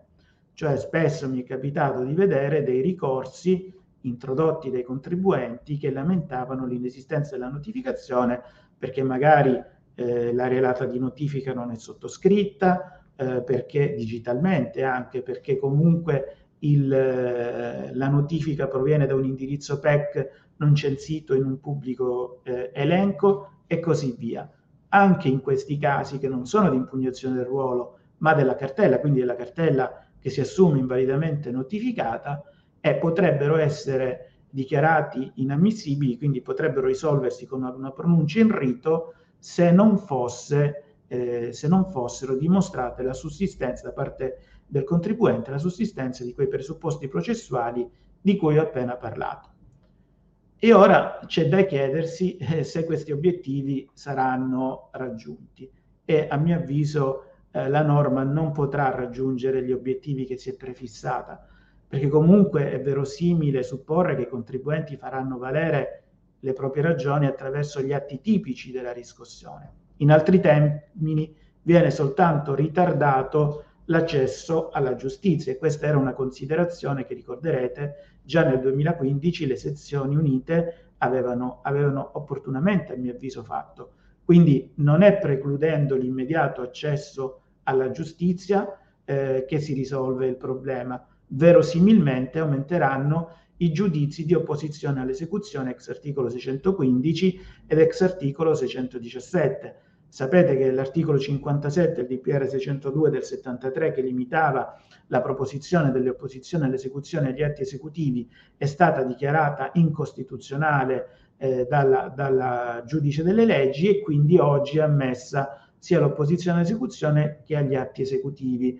E allorché si intendano far valere fatti successivi alla formazione del titolo esecutivo, come la prescrizione maturata una volta che la cartella sia stata notificata validamente o meno, questo poco importa, la giurisdizione non è più del giudice ordinario, ma potrebbe essere del giu- eh, chiedo scusa, giudice tributario, ma potrebbe essere il giudice ordinario, quindi competenza del giudice eh, dell'esecuzione e quindi dinanzi al lago. Cosa comporterà in termini pratici eh, questa situazione? Che probabilmente non tutti i 40.000 ricorsi, ma molti di questi 40.000, eh, di 55.000 ricorsi che all'anno venivano effettuati contro gli estratti ruolo, adesso si trasferiranno davanti alla, a, all'autorità ordinaria, quindi andranno ulteriormente ad intasare i ruoli del giudice dell'esecuzione, del giudice di pace o degli altri giudici competenti eh, per materia o per valore. La disposizione poi nulla dice a proposito degli avvisi di addebito e degli accertamenti esecutivi. Sapete che sia gli avvisi di addebito che gli accertamenti eh, anche degli enti locali sono ormai esecutivi e quindi potrebbe succedere che eh, a base dell'estratto ruolo non ci sia un ruolo, ma ci sia un avviso di addebito che è una cosa diversa dall'iscrizione al ruolo o un accertamento esecutivo. Viene saltata questa fase e allora ci si deve chiedere è una norma che si applica anche in questi casi, tra, peraltro eh, prevedendo un'eccezione a quella che è, è la legge, all'interpretazione costituzionalmente orientata dell'articolo 19, nel momento in cui limita la possibilità di accedere alla tutela giurisdizionale. Quindi è ammessa un'interpretazione estensiva a queste fattispecie o no? Cioè l'accertamento esecutivo richiamato in un estratto di ruolo rimane un atto impugnabile o no? e davanti al giudice del lavoro è ammessa l'impugnazione di un atto conosciuto attraverso un estratto di ruolo o no? Eh, questo non è, non è chiaro. La legge a proposito nulla dice. Esistono poi dei forti dubbi di legittimità costituzionale. Qui eh, qualunque eh, giurista sarà probabilmente eh, si troverà nella condizione di proporre questione di legittimità costituzionale di tale disposizione sia per violazione dell'articolo 24 della Costituzione, ma come vedremo, a mio avviso, anche per l'articolo 111 della Costituzione. E adesso vi leggerò il passo di una pronuncia delle sezioni unite del 2006 che potrebbero confermare quello che vi ho appena detto, in quanto limita il tempestivo accesso alla tutela giurisdizionale. E allora, quali sarebbero state, a mio avviso, una una valida via d'uscita alla situazione di oggettiva difficoltà eh, dell'agente della riscossione che spesso è, e si trova ad essere eh, convenuto in ipotesi che non meriterebbero ecco, di essere portate all'attenzione di un giudice. E beh, forse sarebbe stato più opportuno pensare a una nuova chiusura delle liti pendenti che possa smaltire l'arretrato, soprattutto dinanzi alla Suprema Corte di Cassazione. E questo può essere fatto se non si chiede, come è avvenuto nelle ultime eh, edizioni, il 100% dell'intera imposta, eh, dell'intera imposta evasa. È chiaro che ci deve essere un vantaggio per il contribuente per rinunciare al contenzioso. Qualche anno fa, era il 2018, eh, e, e, fu previsto proprio per ridurre il contenzioso di Cassazione per i contribuenti che fossero risultati vittoriosi in primo e secondo grado la possibilità di chiudere liti pendenti pagando il 5% delle maggiori imposte accertate, se vincitori, ripeto, in primo e secondo grado, con sgravio totale delle sanzioni e degli interessi. Inoltre è una norma che creerà molti problemi interpretativi perché non è chiaro se si applichi, come detto, agli avvisi di accertamento esecutivi o agli avvisi di addebito, ma anche dal punto di vista dell'applicazione. La norma entra in vigore oggi e quindi a quali ricorsi si applica, a quali controversie si applica, a quelli già pendenti e che siano ancora da decidere o a quelli che saranno introdotti da oggi? Eh, la risposta non è semplicissima perché eh, questa si tratta di una norma di carattere processuale e trattandosi di una norma di carattere processuale potrebbe anche trovare applicazione ai giudizi tuttora in corso. Io non dubito che questa tesi sarà fatta proprio dall'agente della riscossione. Al contempo si potrebbe sostenere eh, che mancando proprio una norma eh, che, che, disciplina questa, questa fase, l'applicazione non si dice per i giudizi introdotti a far data dal 1 gennaio 2022 eh, no, eh, trova applicazione la norma. Si dice non è più ammissibile l'impugnazione degli, eh, degli estratti di ruolo e del ruolo nelle, se non alle condizioni che abbiamo appena letto. E ripeto, questa è una norma che creerà molti problemi interpretativi. E piuttosto eh, che risolvere i problemi della giustizia tributaria e il caos dei ricorsi che lamenta la gente della riscossione, probabilmente ne creerà altri e inevitabilmente ci condurrà eh, nuovamente dinanzi alla Suprema Corte eh, per stabilire eh, se, eh, se, queste, eh, se, queste, interpretazioni, cioè se l'applicabilità eh, di questa norma deve essere limitata alle sole cartelle o anche agli avvisi di addebito, agli avvisi di accertamento, se si applica o meno alle effetti specie in corso e così via. Per concludere, io vi voglio leggere un passo di una sentenza delle sezioni unite della Suprema Corte, che è la 2000 eh, la 25.505 del 2006. È scritta per un'altra fattispecie, ovviamente, eh, anche perché è un passo di 15 anni fa, ma sembrerebbe essere, eh, diciamo, eh, stata scritta proprio per descrivere l'attuale intervento legislativo di cui ci stiamo occupando. Ebbene, nel 2006 le sezioni unite il 30 novembre scrivono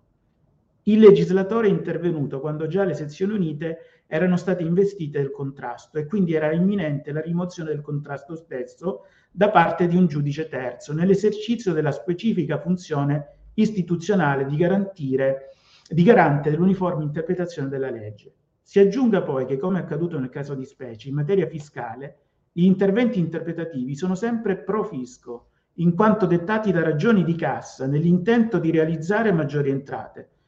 non sono ispirati quindi all'esigenza di realizzare la certezza del diritto, ma soltanto a garantire gli interessi di una delle parti in causa. Ciò non facilita l'instaurarsi di un rapporto di fiducia fra amministrazione e contribuente basate sul principio della collaborazione e della buona fede, come vorrebbe lo statuto del contribuente. Nel caso di specie poi non è facile distinguere l'amministrazione finanziaria parti in causa dal legislatore, posto che la norma interpretativa è stata privata, approvata con decreto legge del governo, convertiti in una legge, la cui approvazione è stata condizionata al voto di fiducia del governo, esattamente come è avvenuto in questo caso. Tanto che se fosse stato diverso l'orientamento del collegio, in quel caso si trattava di impugnazione di IMU, il collegio aveva poi aderito a quella che era la tesi profisco, diciamo,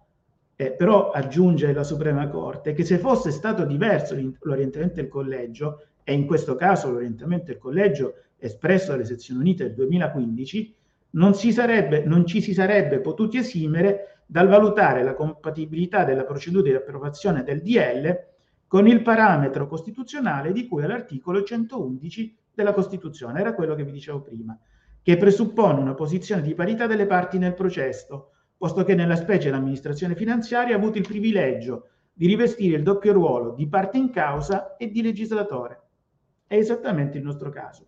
È che in questa veste, nel corso del giudizio, ha dettato al giudice quale dovesse essere, pro domo sua, la corretta interpretazione della norma sub giudice. L'intervento è apparso inopportuno, anche perché la pubblica amministrazione, anche quando è parte in causa, ha sempre l'obbligo di essere e di apparire imparziale in forza dell'articolo 97 della Costituzione. Credo che a queste parole della Suprema Corte ci sia poco da aggiungere. Io non avrei saputo dire meglio. Concludo qui il mio intervento e resto disponibile, ecco, eh, se l'avvocato Rocca lo ritiene, se c'è qualche domanda attraverso la funzione commenti, quando saranno finiti ovviamente gli interventi degli altri relatori, a uh, dare insomma, le, le risposte, almeno eh, secondo le mie possibilità. Grazie Salvatore, a te la parola. Grazie, grazie a te Edoardo ehm, per il tuo pregevole intervento e benvenuto uh, tra di noi al Presidente nazionale del Movimento Forense, il collega e amico Nino Lalumia,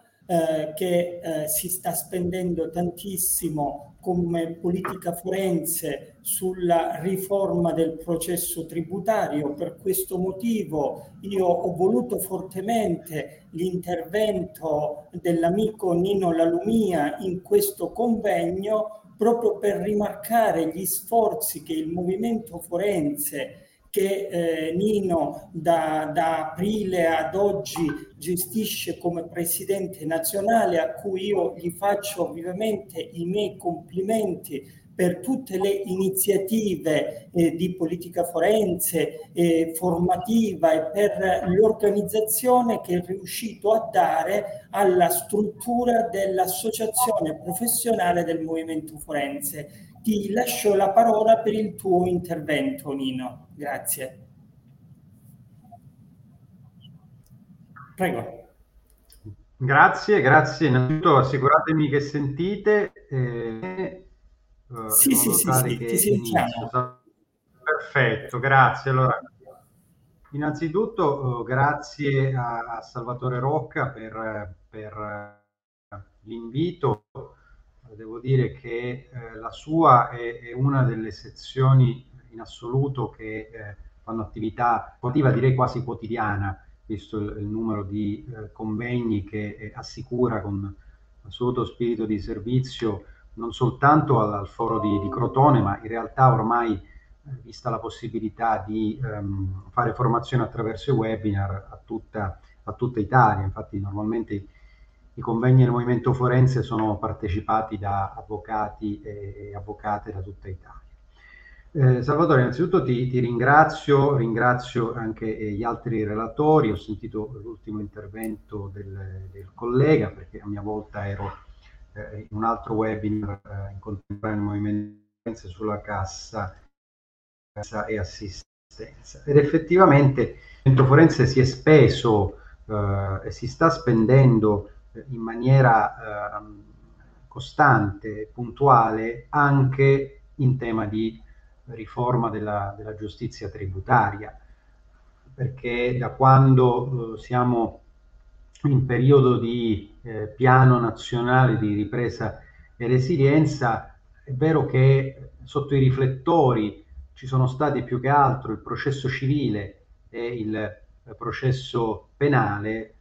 però eh, devo dire che è ora che venga alla ribalta anche e con forza il processo eh, tributario. Devo dire la verità e questo non lo condivido eh, e cerco di stigmatizzarlo in ogni eh, mio intervento pubblico. Devo dire che la giustizia tributaria purtroppo è sempre vista un po' come una giustizia minore rispetto al, al penale, al civile, all'amministrativo. Eh, in realtà quello che eh, noi evidenziamo sempre è che dai canali della giustizia tributaria passa la vita delle persone, dei cittadini e la vita eh, di tutte le aziende, perché non, non c'è un cittadino, non c'è un'azienda che non abbia a che fare quotidianamente con eh, gli aspetti eh, fiscali e tributari eh, che diventano peraltro sempre più complessi da gestire e che talvolta, vorrei dire spesso, sfociano anche in contenzioso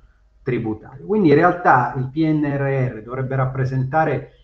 per l'Italia anche da questo punto di vista una opportunità di reazione alla crisi pandemica e di costruzione di un rinnovato contesto economico, professionale, sociale e nell'ambito eh, del settore giustizia che comprende anche il contenzioso tributario, l'obiettivo fondamentale eh, è sì la riduzione del tempo del giudizio, lo abbiamo visto, questo è l'impegno che abbiamo preso con la Commissione europea perché si registrano in Italia delle medie del tutto inadeguate rispetto alla, eh, alle medie degli altri paesi europei. Però bisogna fare attenzione al fatto che eh, l'efficienza non si trasformi in eh, efficientismo e che incida eh, sul diritto di difesa dei cittadini. E devo dire che in questo la giustizia tributaria gioca un ruolo fondamentale.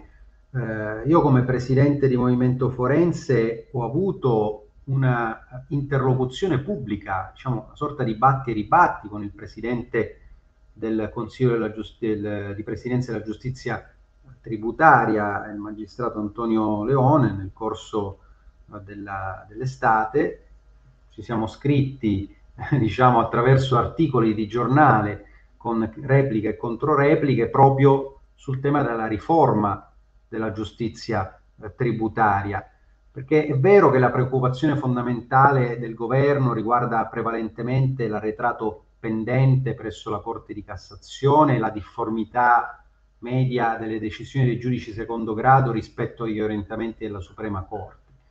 Però la, la riforma della, del processo tributario non può prescindere dall'analisi di alcuni aspetti fondamentali che devono garantire i principi costituzionali del giusto processo, del contraddittorio, della parità delle parti, del terzo giudice imparziale. E peraltro in questo il Movimento Forense si è impegnato sin dal Congresso Nazionale Forense, che ha avuto una sua eh, sessione ulteriore lo scorso 24 luglio eh, a Roma e abbiamo presentato una mozione che è stata peraltro approvata dall'Assemblea eh, del, del, Congresso Nazionale Forense a larghissima maggioranza, proprio perché ritenevamo e riteniamo che l'avvocatura debba farsi parte dirigente per la revisione di alcuni punti strategici della giustizia tributaria, che sono presupposti fondamentali per la realizzazione di una riforma che deve avere al centro il cittadino e il rispetto delle norme dello statuto del contribuente, cosa che, devo dire la verità, spesso è sempre messa in secondo piano. Quindi fra gli interventi essenziali che, eh, sui quali noi abbiamo puntato, sicuramente il trasferimento al Dicastero della Giustizia, del settore tributario, perché la giustizia tributaria possa considerarsi come parte fondamentale della tutela del contribuente in riferimento al potere impositivo dello Stato e al conseguente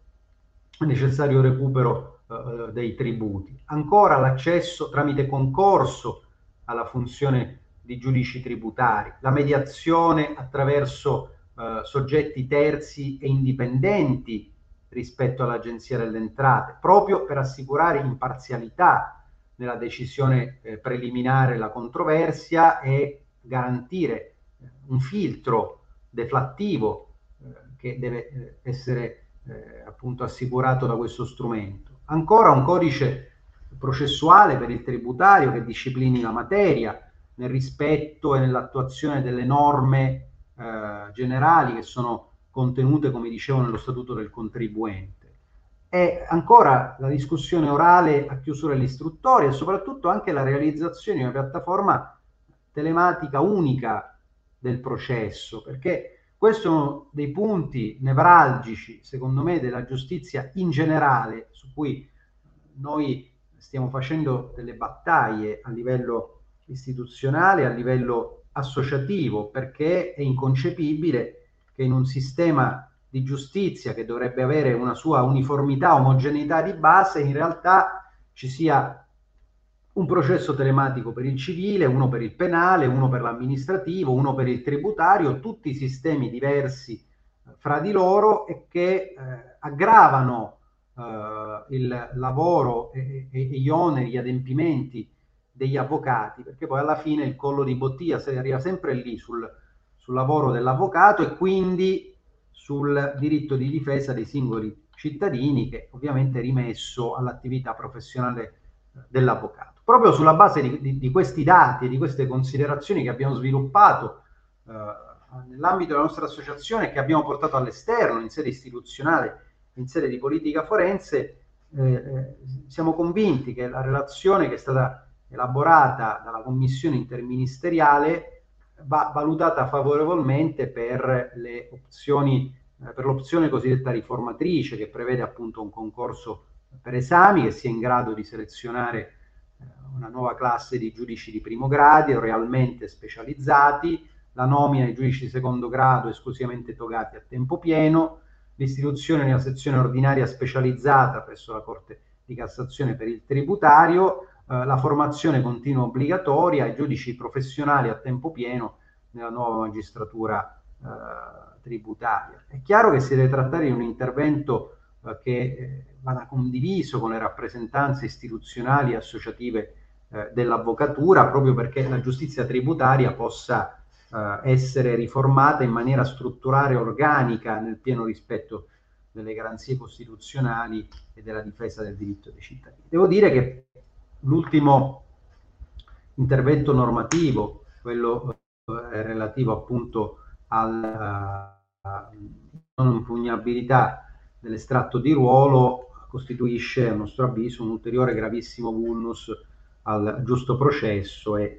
visto che se ne parlava anche eh, nell'ultimo eh, intervento che mi ha preceduto. Quindi da parte nostra al centro deve esserci sempre il giusto processo. Ecco, la giustizia tributaria deve svincolarsi dalle maglie eh, di una sorta di protettorato da parte eh, della, dell'agenzia dell'entrato, comunque della, della, della, controparte alla fine dei cittadini e delle imprese e prendersi eh, quella terzietà, eh, quell'equilibrio che serve assolutamente per assicurare eh, anche in questo settore eh, i, i, principi fondamentali del giusto processo, altrimenti eh, non andremo avanti ma rischiamo di eh, tornare indietro. In questo devo dire che il Movimento Forense con tutte le sue sezioni, oltre che ovviamente con il direttivo nazionale, con l'ufficio di presidenza, si spende quotidianamente anche nell'ambito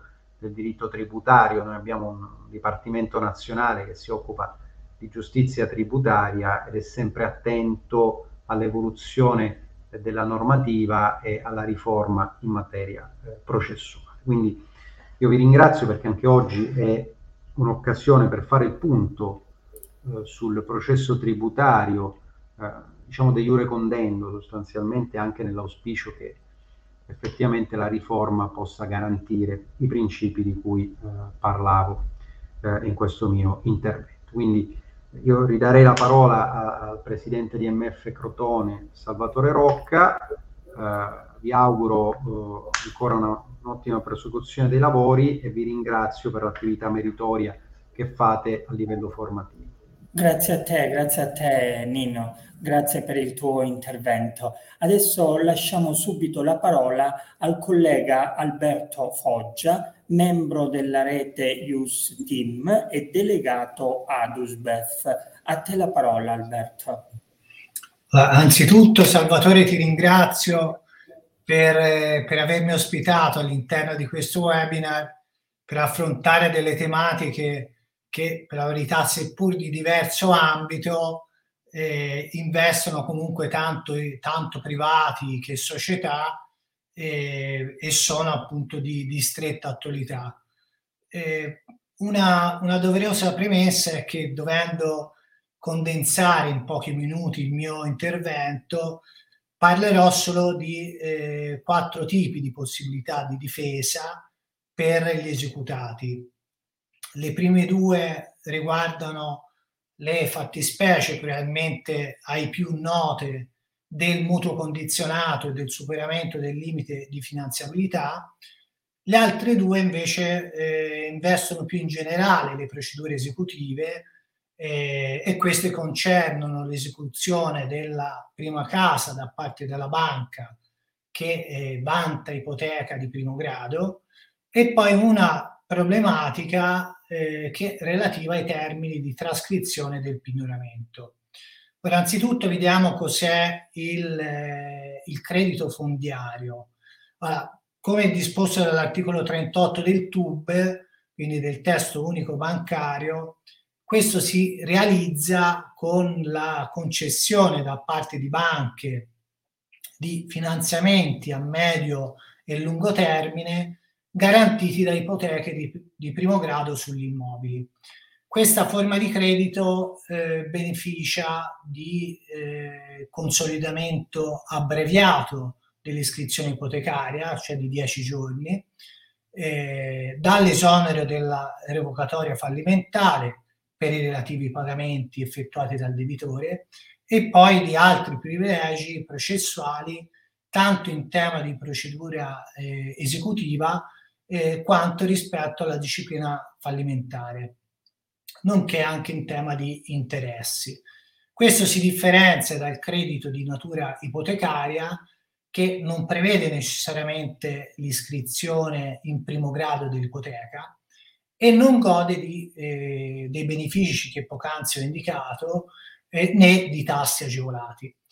Quindi partiamo dal mutuo condizionato su cui fra l'altro si è eh, recentemente pronunciata anche la Suprema Corte di Cassazione. Ora, eh, anzitutto l'indagine che il giudice deve fare per eh, verificare, riscontrare se si trova o meno al cospetto di un valido titolo esecutivo, è quella eh, di accertare la disponibilità in capo al mutuatario della somma oggetto mutuo. Questa disponibilità però, attenzione, non deve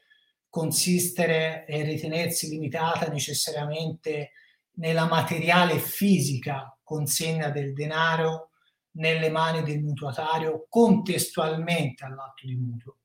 bensì può ritenersi soddisfatta anche con riconoscimento eh, a suo favore della cosiddetta disponibilità giuridica di esso. E questa disponibilità giuridica è da intendersi quale creazione di un titolo autonomo a favore del mutuatario eh, che può ad esempio ravvis- ravvisarsi nel caso ad esempio in cui la somma mutuata viene accreditata su un conto corrente intestato al mutuatario che ne rilascia quetanza, dopodiché lo stesso mutuatario si impegna a non utilizzarla, oppure eh, nell'ipotesi in cui la somma mutuata risulta consegnata alla parte mutuataria con un assegno circolare allo stesso intestato e eh, anche in questo caso ne rilascia quetanza e poi le parti autonomamente si accordano per consegnare in deposito fiduciario la somma al notaio erogante, somma poi da svincolarsi ad avvenuto consolidamento dell'ipoteca. Questo trasferimento invece sarebbe da considerarsi eh, quale una fixio, quindi meramente apparente, nel caso in cui eh, non venga vincolato per soddisfare un interesse del mutuatario, bensì proprio del mutuante. E questo può ravvisarsi quando nel contratto di mutuo, dopo aver dato atto della consegna e della quietanza della somma, si fa però presente che la stessa è depositata su un conto corrente della mutuante, quindi non del mutuatario, e verrà svincolato e riconsegnato solo a seguito del soddisfacimento di una serie di condizioni, quindi consolidamento di ipoteca, stipula di assicurazioni, nonché di ulteriori condizioni che generalmente connotano questi tipi di, di atti di mutuo. Oppure anche più semplicemente che la somma verrà resa disponibile eh, solo dopo l'avvenuta riscrizione dell'ipoteca. In questo caso è evidente quindi che la somma da una parte del mutuo viene dichiarata come erogata, tanto che viene quetanziata, mentre in altra successiva risulta di fatto indisponibile per il mutuatario. E, e, ehm, e c'è anche da, da fare una eh, significativa eh, rilievo, un significativo rilievo e precisazione rispetto a quelle che sono eh, spesso le eccezioni che vengono mosse da parte dell'istituto di credito, ovvero rispetto alla portata confessoria dell'atto di quietanza e della rilevanza dell'atto pubblico. Eh, queste sono, a mio avviso, eh, facilmente eh, superabili, perché in effetti la valenza confessoria eh, del, che è annessa all'atto di quietanza, in questo caso è da considerarsi invalidata ai sensi dell'articolo 2734 del Codice Civile dalle controdichiarazioni aggiunte relative alla restituzione dell'importo per vincolarlo fino all'avveramento di determinate condizioni. Poi è vero che eh, l'atto pubblico fa piena prova fino a querela di falso, ma lo fa rispetto alla eh, provenienza del documento dal pubblico ufficiale che lo ha formato, della fedele trascrizione delle dichiarazioni dal medesimo rese e, e dagli altri fatti dallo stesso compiuti oppure che, che attesta avvenute essere, eh, siano avvenute alla sua presenza. Però questa efficacia privilegiata non si estende alla veridicità delle dichiarazioni che sono rese al pubblico ufficiale dalle parti, come del resto della loro rispondenza all'effettiva intenzione di, delle stesse parti. Per quanto invece riguarda il eh, caso più tipico che troverete quindi nella maggior parte dei contratti di mutui, sicuramente in quelli più recenti, eh, ovvero è il caso della banca che consegna la somma e poi il mutuatario gliela restituisce affinché eh, venga depositata su un deposito cauzionale fino all'avveramento delle condizioni. Eh, in questo caso la Suprema Corte, come appunto accennavo inizialmente, con eh, una pronuncia piuttosto recente di alcuni giorni fa, eh, ha ritenuto in questo caso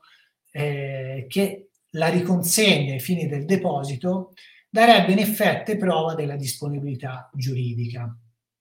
E così facendo la Suprema Corte avrebbe seguito quell'indirizzo eh, dello stesso giudice di legittimità che già precedentemente si era pronunciato negli stessi termini, ma per il diverso caso di un giudizio di opposizione allo stato passivo del fallimento,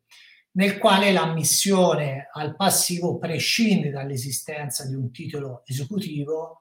dovendo il giudice solo eh, valutare l'esistenza di un credito. Io mh, ovviamente non intendo aprire un dibattito su questa eh, tematica, ritengo però che il convincimento dei giudici di legittimità sia errato, non potendo eh, ravvisarsi alcuna disponibilità della somma mutuata da parte del mutuatario, restando eh, di fatto l'importo in capo alla mutuante fino all'avveramento delle condizioni. Eh, peraltro, eh, al fine di evitare mh, tutto quello che è il contenzioso in merito e che onestamente è anche piuttosto poderoso, sarebbe sufficiente che la banca nel momento in cui va a svincolare l'importo e, e, ed avversarlo materialmente, quindi nel momento in cui vengono soddisfatte le condizioni, provveda a cosa? A un successivo atto di erogazione e quietanza con, eh, sempre con atto pubblico o scrittura pri- privata autenticata. Peraltro questo eh, la banca farebbe in conformità a quello che è anche il dettato dell'articolo 39 del, del testo unico bancario, per il quale la stipula del contratto e l'erogazione del denaro possono formare oggetto di eh, atti separati. In questo modo quindi si eviterebbe sicuramente eh, si eviterebbero molte, eh, molte opposizioni. Altro argomento, eh, anch'esso sicuramente di attualità, ma insomma, presumo comunque anch'esso piuttosto noto, è quello del eh, superamento del limite di finanziabilità. Sappiamo che l'ammontare eh, dei finanziamenti di credito fondiario non può essere superiore all'80% del valore dei beni ipotecati o del costo delle opere da eseguire sugli stessi. Questa percentuale può essere eh, elevata fino al 100% qualora vengono prestate delle garanzie integrative.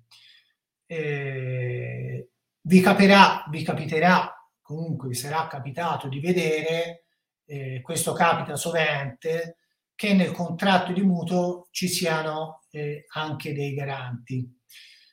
Ma queste garanzie eh, sono in effetti sufficienti a, a portare quindi dall'80 al 100% eh, oppure no? Ecco, direi di no, o quantomeno nella maggior parte dei casi. E questa alla, eh, alla luce di quella che è la delibera del, della CICRE, come esplicata dalla Banca d'Italia nel 2005, che non vi comprende le semplici fideiussioni prestate da eh, persone fisiche o anche da SRL. Infatti il livello di affidabilità patrimoniale eh, che è idoneo a dar vita a una garanzia integrativa eh, si attesta, secondo questa eh, delibera, al, eh, solo a quelle garanzie prestate da parte dello Stato, da compagnie assicurative e, e da altre imprese disciplinate dal testo unico bancario. Chiarito questo aspetto, eh, ovviamente per prima cosa bisogna verificare il, eh, il valore dell'immobile. Come lo verifichiamo il valore dell'immobile? Bisogna tener conto eh, del, non del valore commerciale dello stesso, ma del valore cosiddetto cauzionale. Ora, eh, secondo delle direttive europee, eh, un regolamento europeo e quella che è la giurisprudenza che si è formata in materia,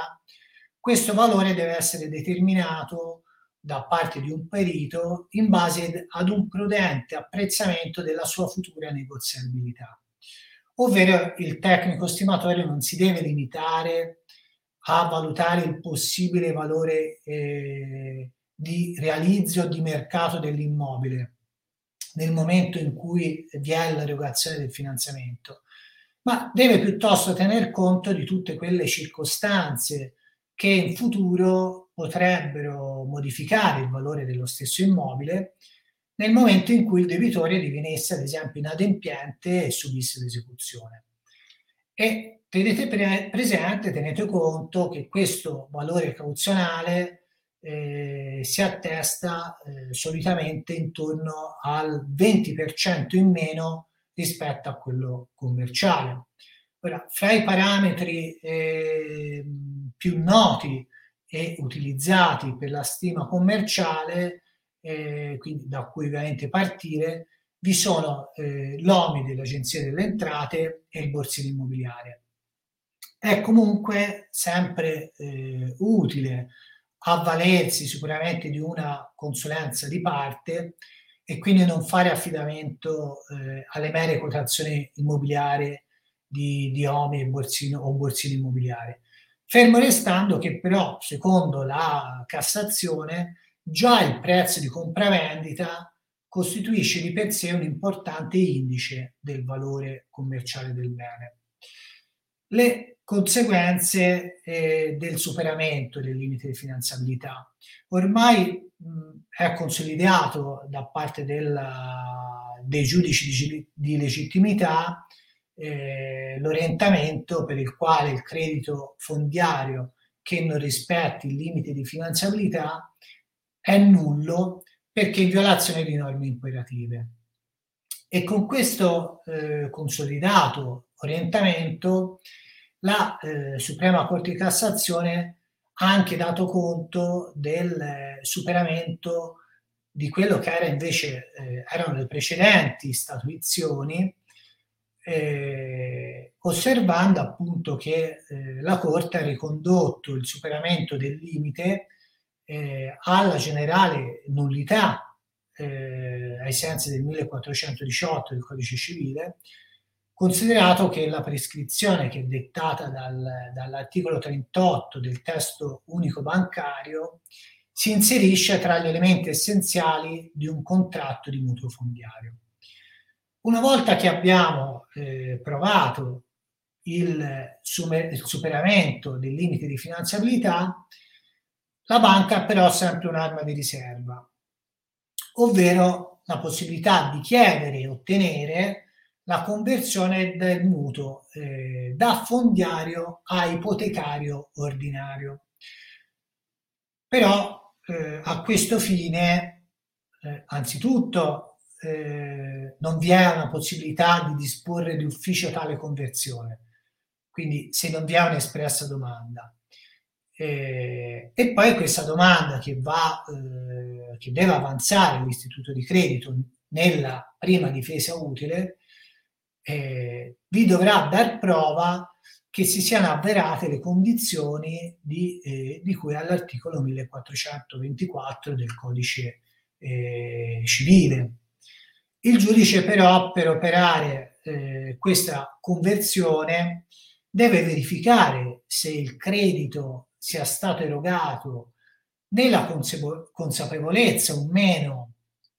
del fatto che il valore dell'immobile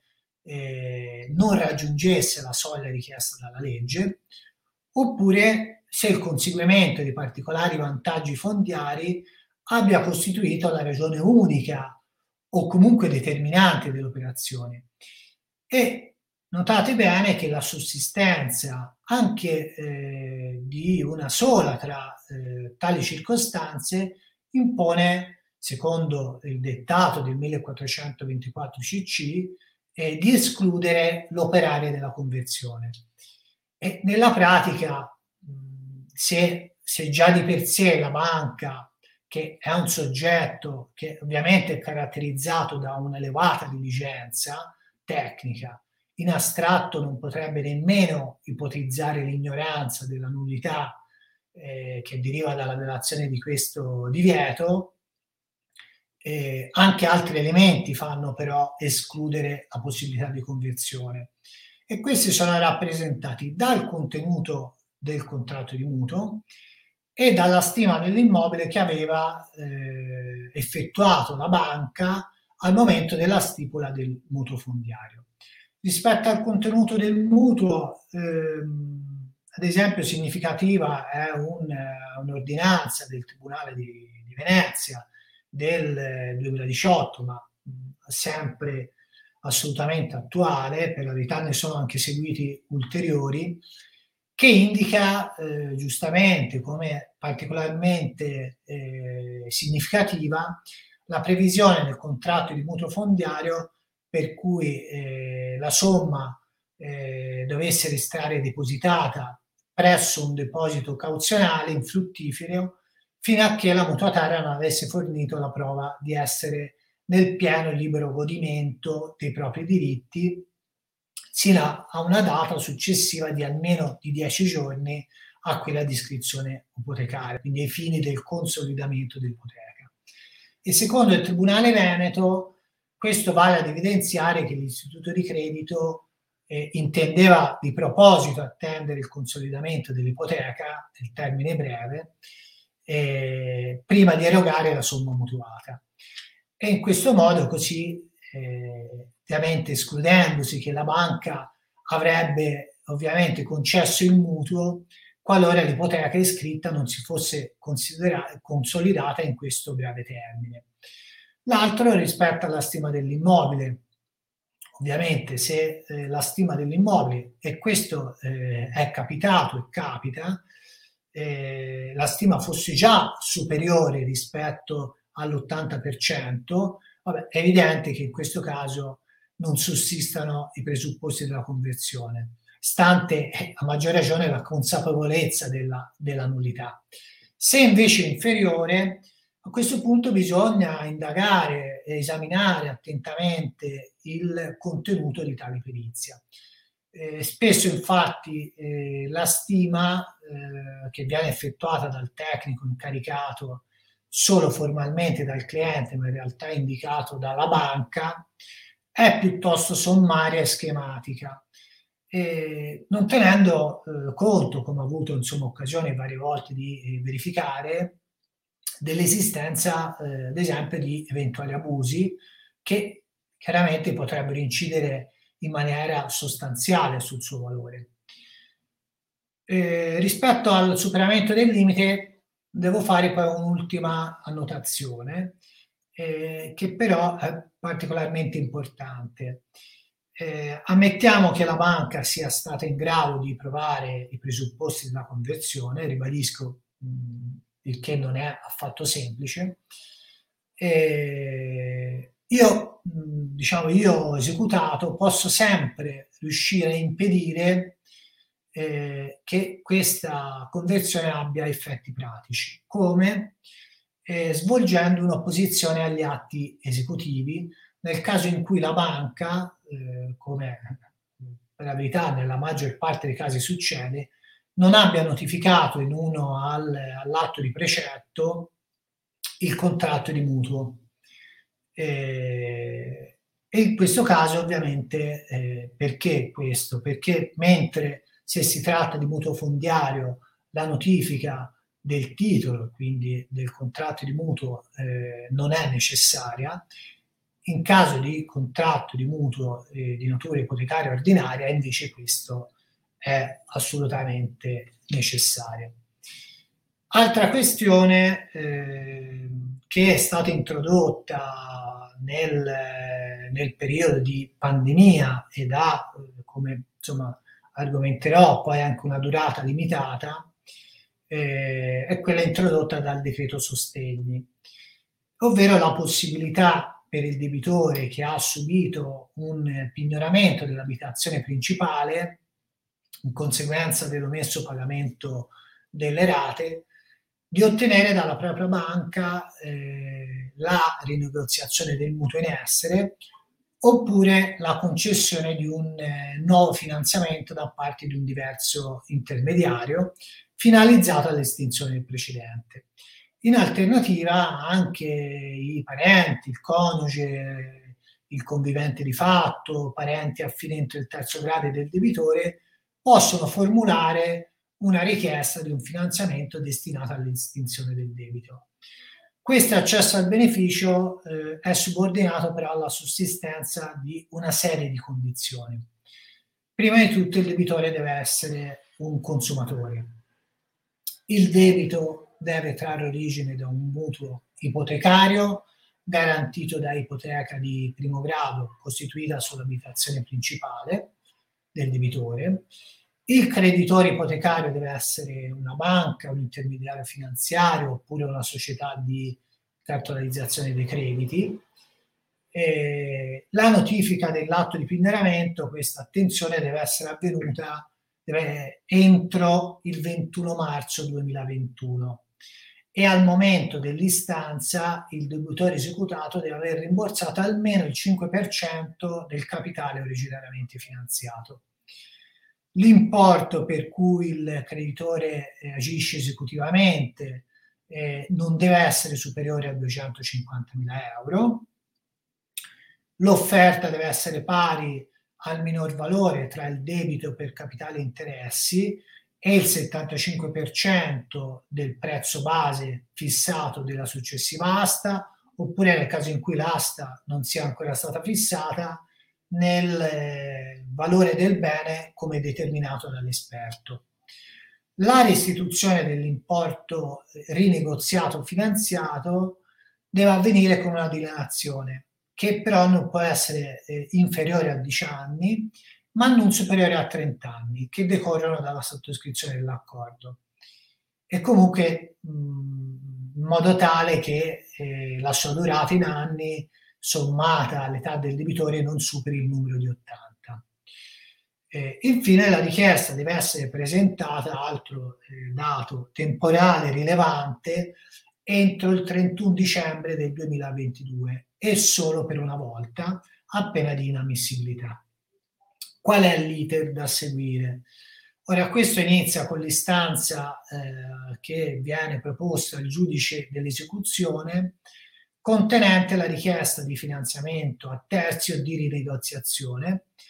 che però, no, attenzione, non può essere vaga o generica. Vi sono stati già pronunciamenti di alcuni giudici dell'esecuzione, le pronunce non sono tantissime anche perché il ricorso a questo istituto è assolutamente recente, però che l'hanno dichiarato inammissibile nel caso in cui fosse eh, estremamente generica.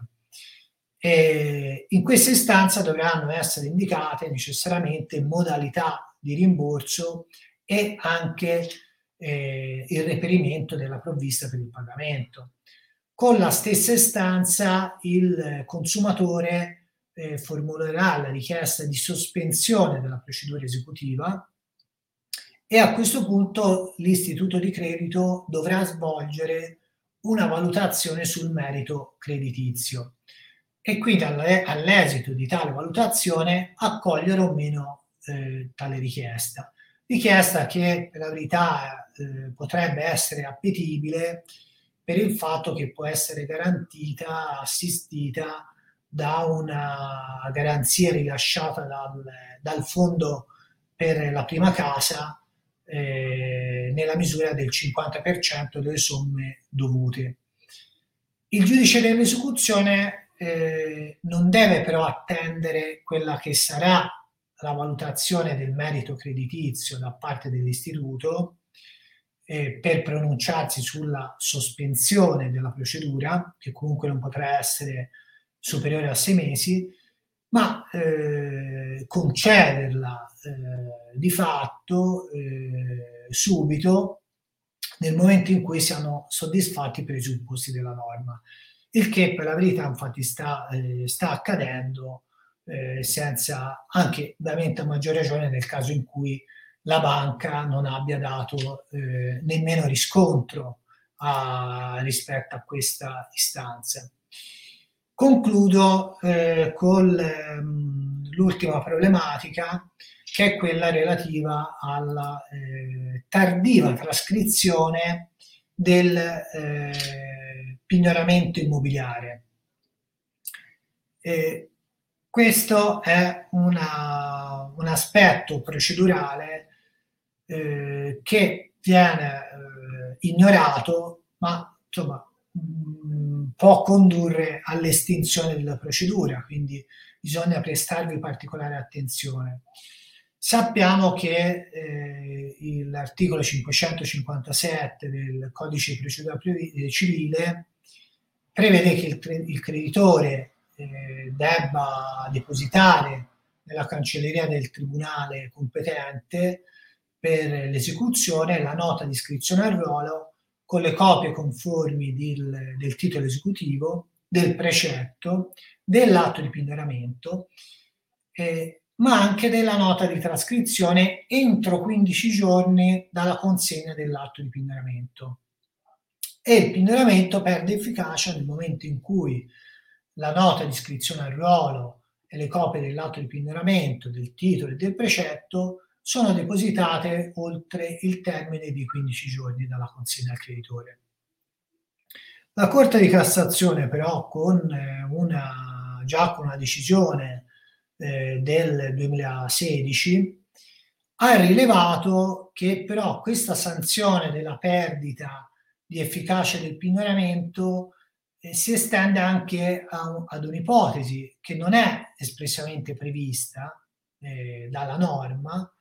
ovvero dell'omesso deposito della nota di trascrizione del pignoramento nel termine quindicinale che è introdotta appunto dal 557 e eh, negli stessi termini si sono anche pronunciati alcuni giudici di merito. Ora, mh, vicino eh, a voi ricordo ad esempio il Tribunale di Catanzaro che eh, dal 2018 in poi eh, ha, si, ha, deciso in questi termini in molte occasioni, o altri provvedimenti come ad esempio il Tribunale di Salerno e quindi concludo il mio intervento dicendo che eh, in questi casi però la, questa eccezione non eh, viene sollevata facendo riferimento alla previsione del 615 o del 617 del codice di procedura civile, bensì si deve semplicemente chiedere l'app- l'applicazione del disposto di cui all'articolo 630 del codice di procedura civile e quindi l'estinzione del pignoramento e quindi dell'esecuzione. E ho concluso, grazie.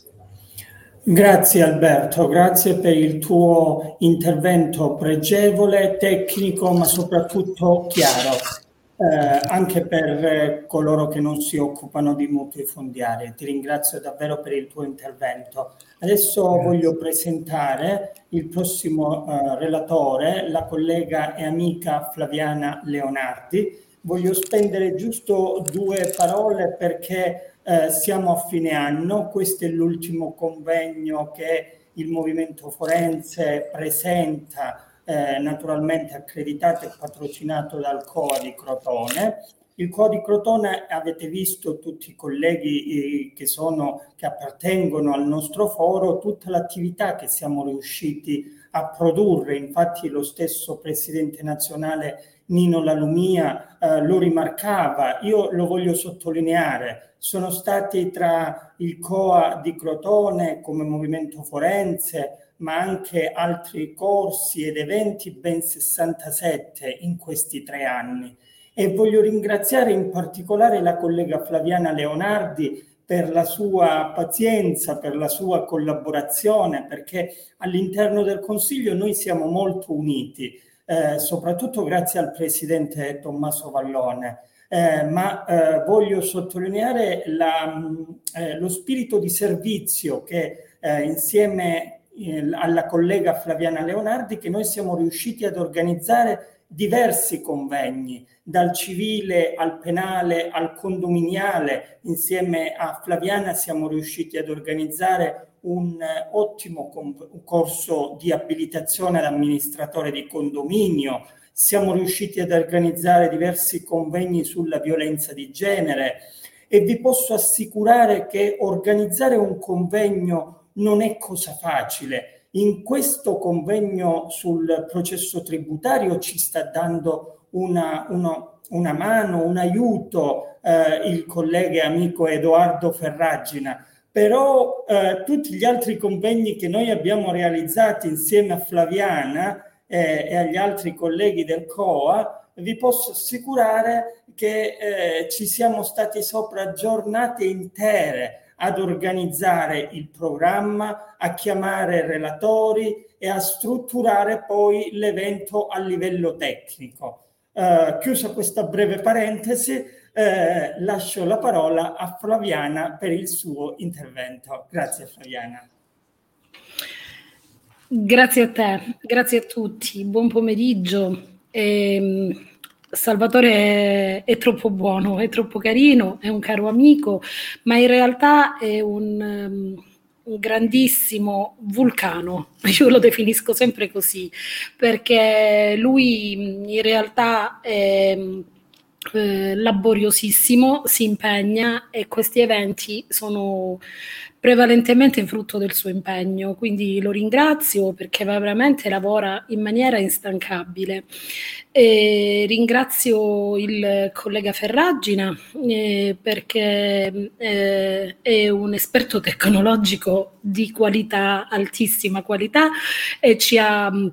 sopportato e supportato in uh, questo webinar eh, che trovo qualitativamente eccellente eh, anche dal punto di vista proprio telematico. Ehm, eh, saluto e ringrazio tutti, in realtà gli illustri relatori, il Movimento Forense e soprattutto il Consiglio dell'Ordine degli Avvocati di Crotone che eh, ci consente comunque di stare vicino ai colleghi eh, attraverso queste manifestazioni, ma attraverso eh, diciamo a 360 gradi gradi, ecco. E, ehm, e ehm, questa è, è, la cosa che fa la differenza, ritengo io personalmente.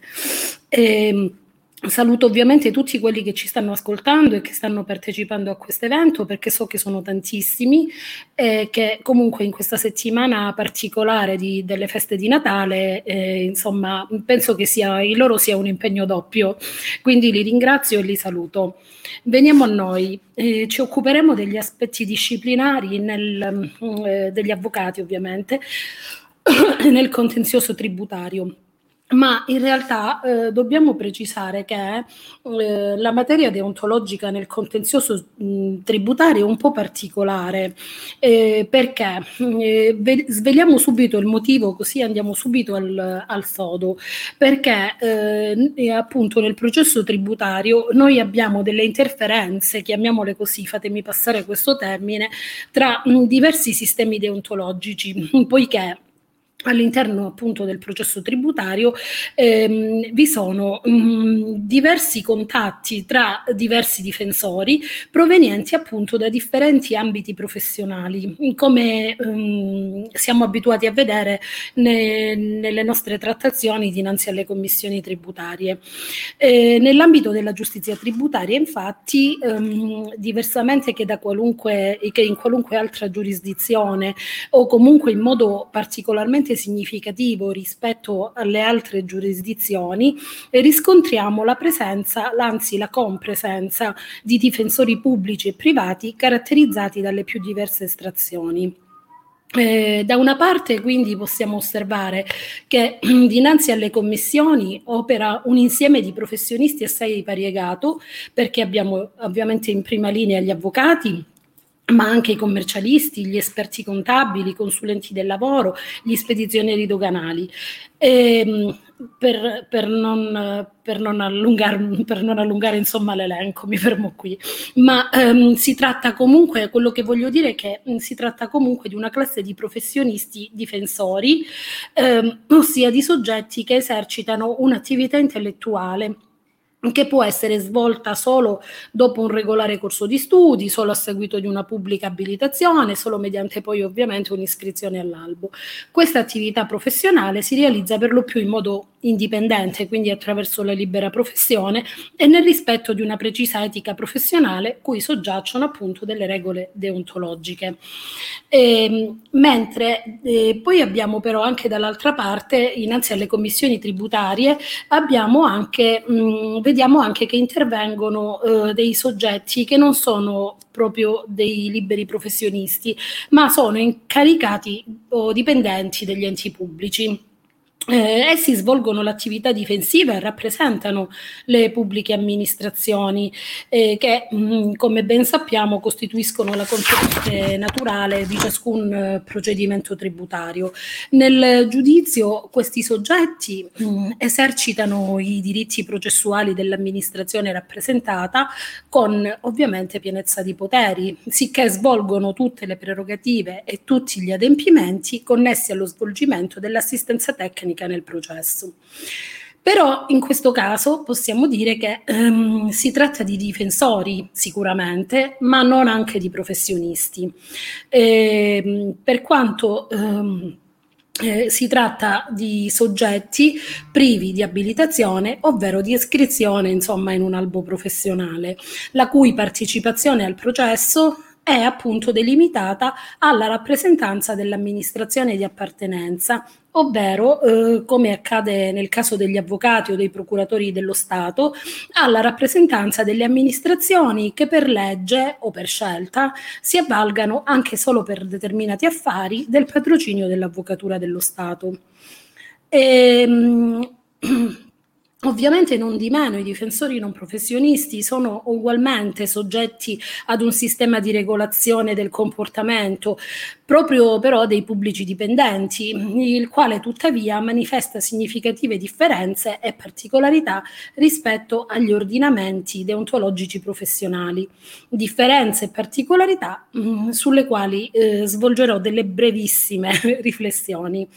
E ehm, possiamo dire questo, eh, in primo luogo il sistema deontologico pubblico è direttamente collegato all'appartenenza all'amministrazione del soggetto tenuto alla sua osservanza. Esso eh, rappresenta poi in secondo luogo un, um, un sistema unitario in quanto associa unificandole tutte le categorie di dipendenti. Inoltre è codificato mediante un atto normativo secondario, segnatamente un regolamento,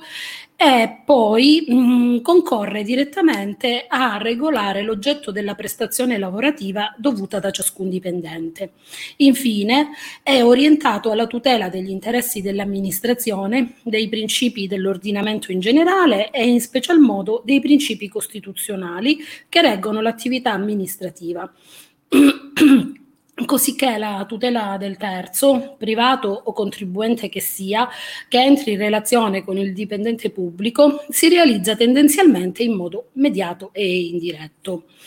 Le disposizioni comportamentali che incombono sul dipendente mh, mm, eh, del, di questi soggetti pubblici non sembrano quindi avere mh, mm, il rango di norme d'azione e non paiono fondare un vero e proprio diritto in capo al terzo, avente ad oggetto l'osservanza delle prescrizioni deontologiche, eh, che entri quindi in contatto con l'amministrazione. Il terzo, ehm, in questa prospettiva, eh, non potrebbe esigere il mero adempimento dell'obbligo comportamentale direttamente dal dipendente, deve esigerlo dall'amministrazione, quindi non dal dipendente con il quale trovi però, si trovi a relazionarsi. essendogli consentito al più di segnalare all'amministrazione l'eventuale comportamento difforme rispetto all'obbligo codificato, senza tuttavia poter divenire parte dell'eventuale procedimento eh, disciplinare ovviamente, instaurato a seguito della segnalazione.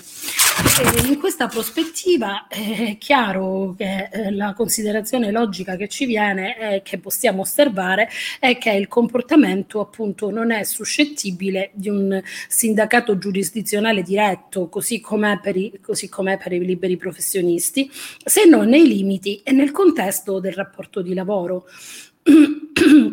Indipendentemente, quindi, mh, mm, si deve quindi sottolineare eh, come eh, gli, or- gli, ordinamenti comportamentali e deontologici, pubblici o privati, si pongano in una relazione eh, di reciproca separatezza. Eh, in quanto eh, in carenza di una disciplina generale che possa in qualche modo raccordare ehm, eh, tutti, tutte queste categorie, quindi i, le norme deontologiche che possono, eh, di queste categorie, essi non possono produrre effetti al di fuori della cerchia dei professionisti o dei dipendenti che sono tenuti ad osservarli.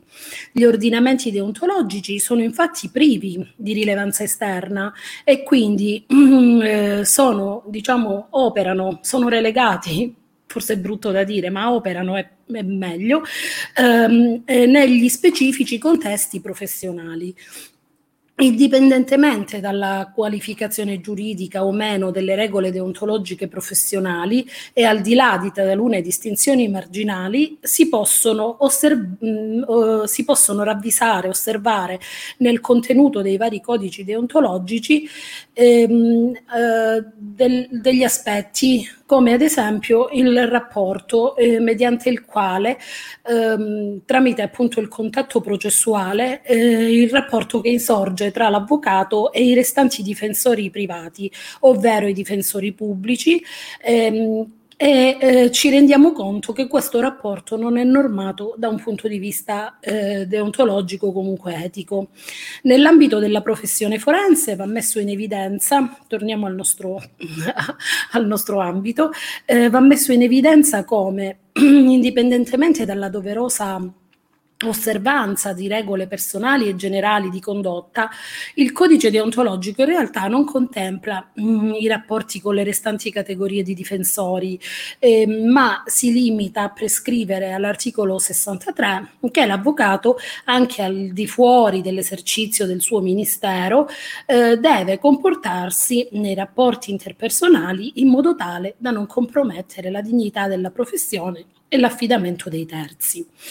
Come ben sappiamo, poi a comma 2 abbiamo, mm, eh, eh, ci viene imposto eh, di tenere un comportamento corretto e rispettoso nei confronti dei nostri dipendenti, del personale giudiziario, di tutte le persone con le quali venga in contatto ehm, l'avvocato, intendo, nell'esercizio del, della professione. Al comma 3 leggiamo che la violazione dei doveri di cui ai precedenti commi comporta ovviamente l'applicazione mh, della sanzione disciplinare che consiste nell'avvertimento. E, ehm,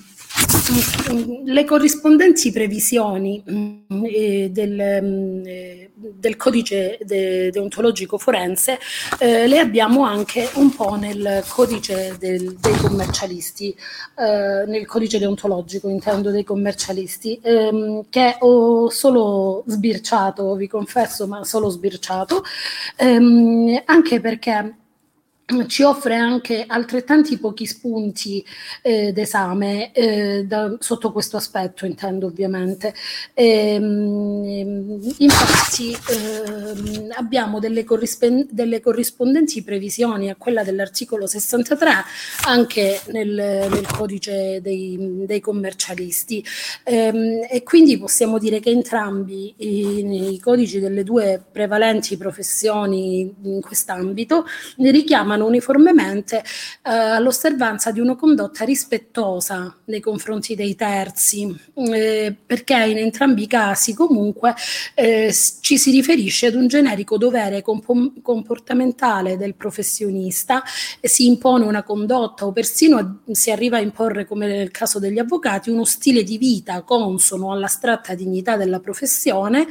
condotta che andrà poi eh, osservata in ogni sede e in ogni contesto contesto, eh, a partire dai rapporti con gli uffici pubblici e con i soggetti terzi, ivi comprese ovviamente le varie categorie professionali.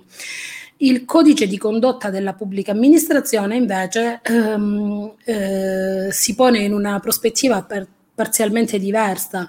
Eh, eh, fortemente improntata all'osservanza di principi impersonali, di legalità e di aderenza ai valori costituzionali fondativi dei rapporti tra cittadino e pubblica amministrazione.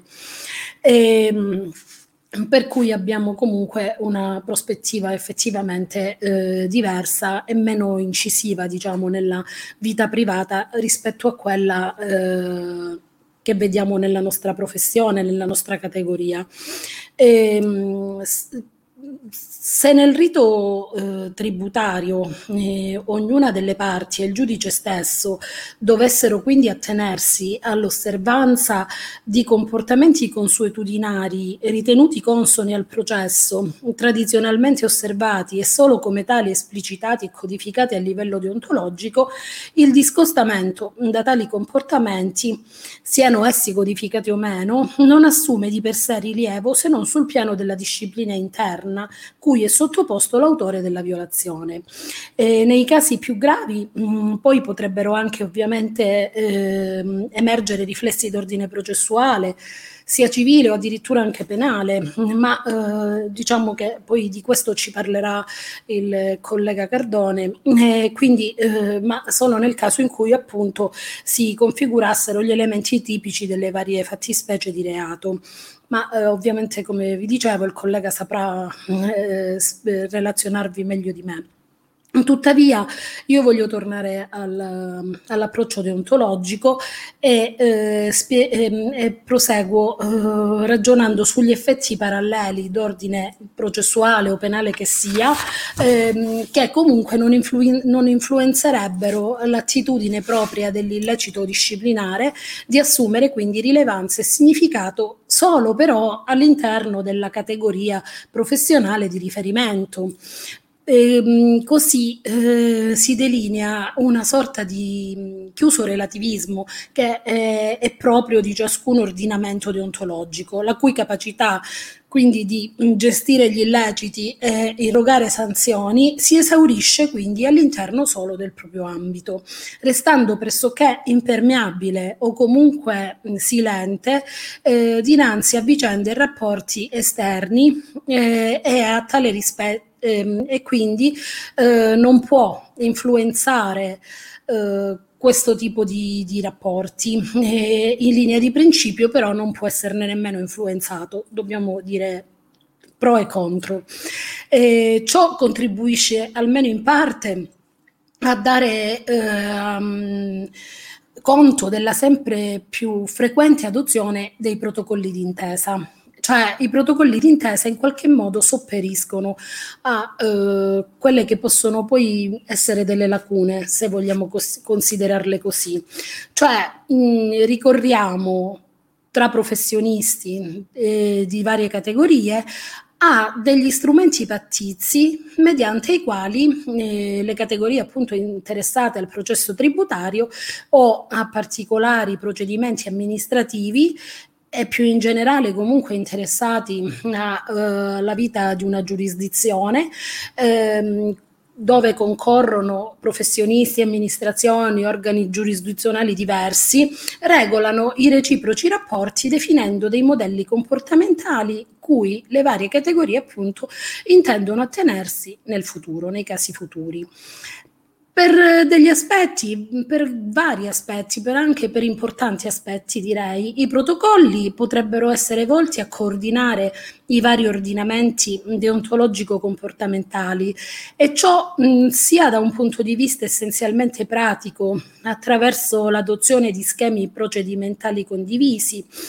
ehm, sia attraverso appunto eh, il coordinamento. Il coordinamento quindi non riguarda solo mh, mm, la condotta nel suo aspetto etico, ma piuttosto anche l'introduzione di buone prassi, eh, prassi esplicative della procedura, le quali soprattutto nella dichiarata finalità di realizzare i principi del giusto processo conterrebbero buone pratiche e adempimenti intesi a offrire maggiore tutela all'utente e soprattutto, guardando dal nostro lato, a semplificare l'operato di giudici, amministratori e amministrazioni scusi, eh, scusate, e professionisti.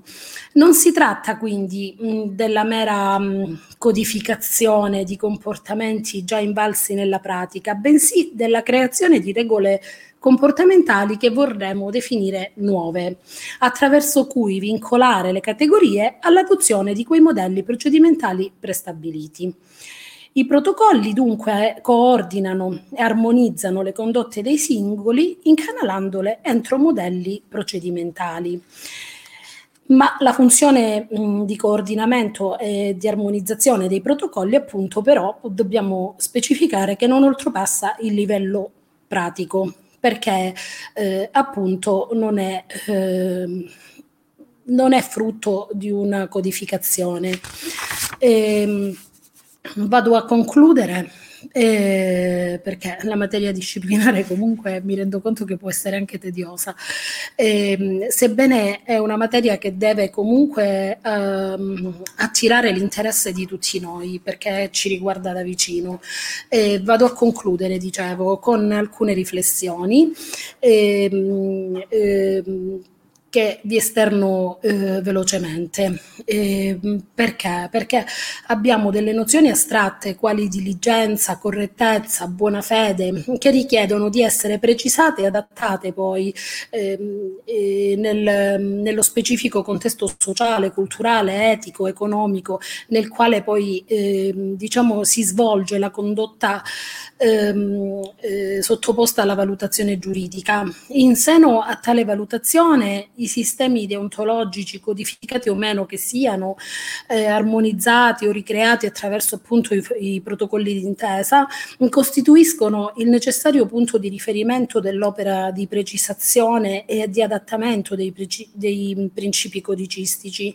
Essi, in particolare, definiscono i parametri comportamentali ai quali rapportare la condotta dei professionisti e dei soggetti che svolgono l'attività difensiva e offrono quindi il supporto per la contestazione delle condotte e per l'applicazione delle conseguenti sanzioni. Sotto il profilo civilistico in particolare mm, perché sembra, mm, ci sembrano quasi connaturali no? queste, fun- queste, funzioni.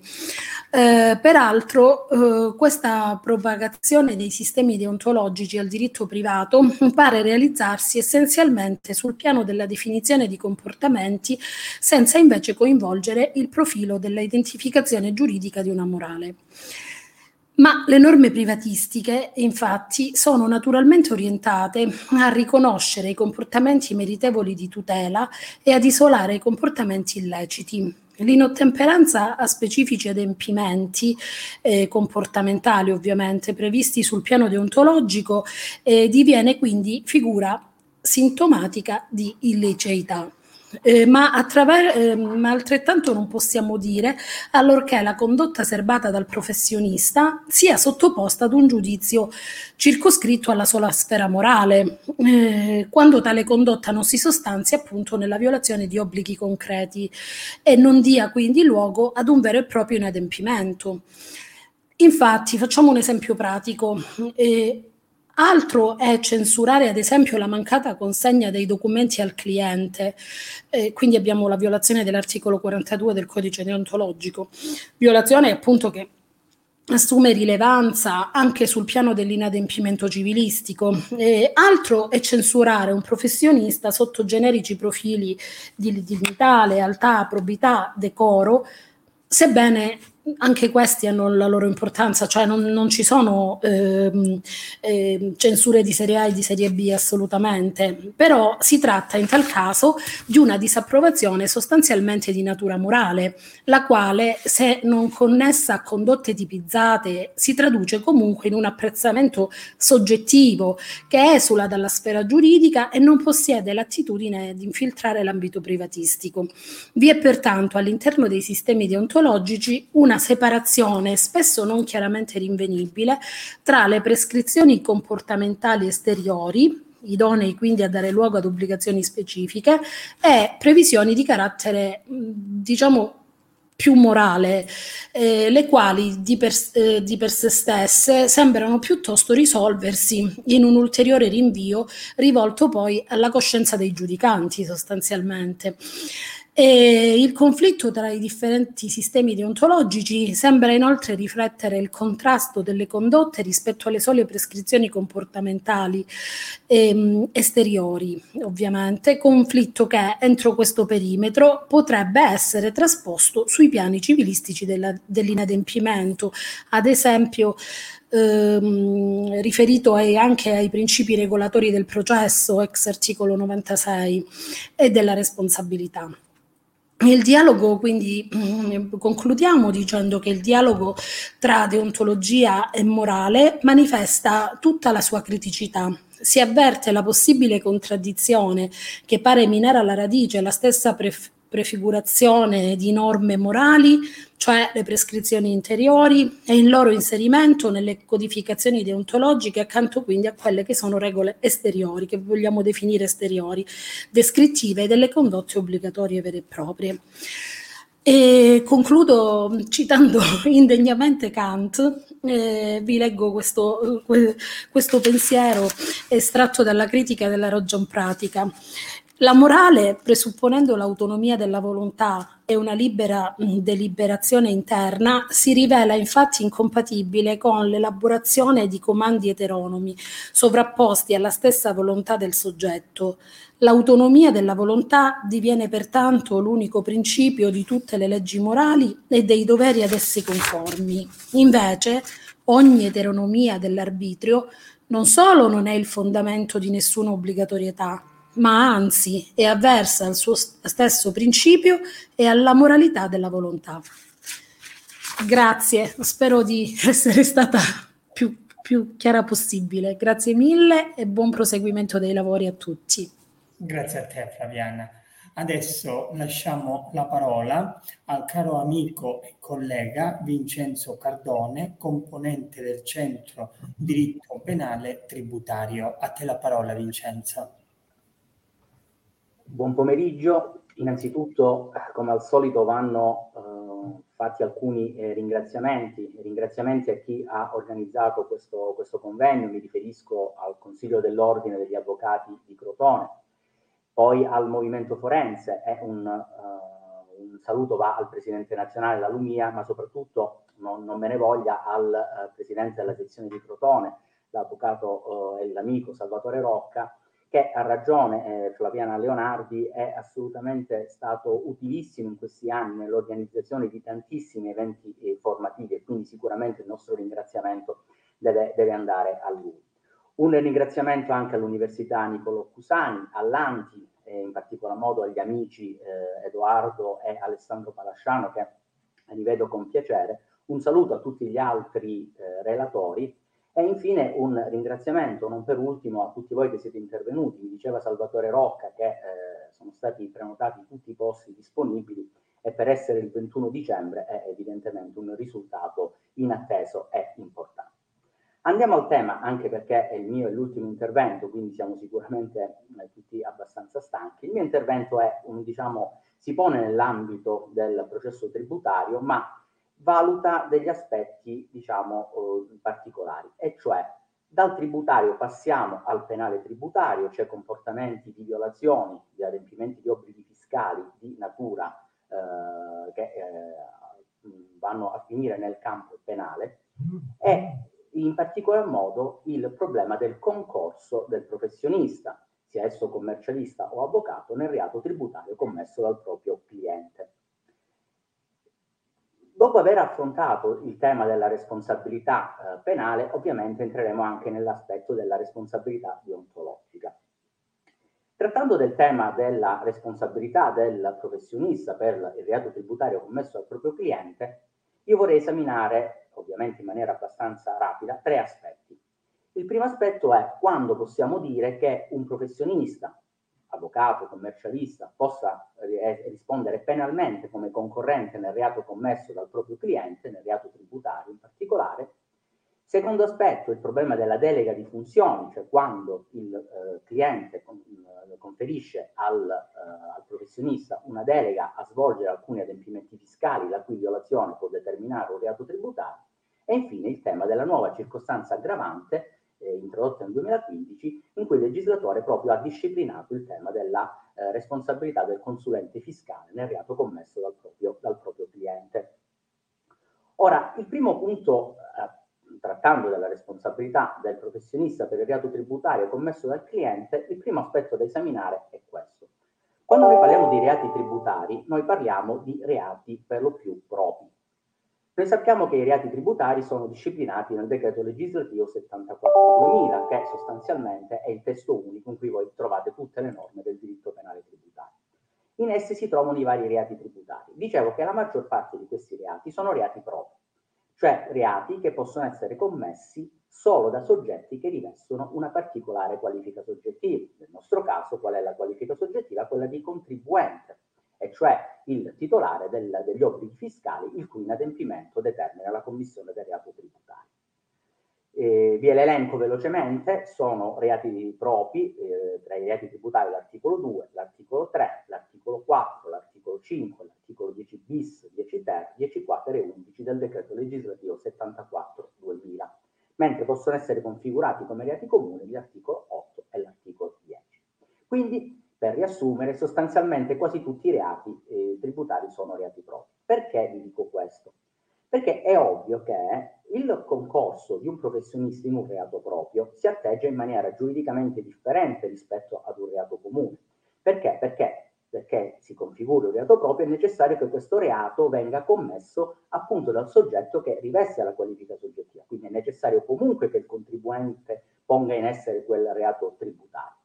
Però dobbiamo porci il problema. Il professionista può concorrere nel reato commesso appunto dal contribuente laddove sia un reato proprio la risposta che dottrina di giurisprudenza da tantissimi anni danno in maniera pacifica è che si, tranquillamente può essere configurato il concorso, si chiama dell'extraneus nel reato proprio, e cioè il concorso di un soggetto che non riveste la qualifica soggettiva richiesta dal reato proprio, può quindi concorrere con chi effettivamente ha quella qualifica e può commettere il reato. E questa forma di concorso dove trova la propria disciplina? Una norma generale del codice penale, è l'articolo 110 del codice penale in materia di concorso di persone nel reato.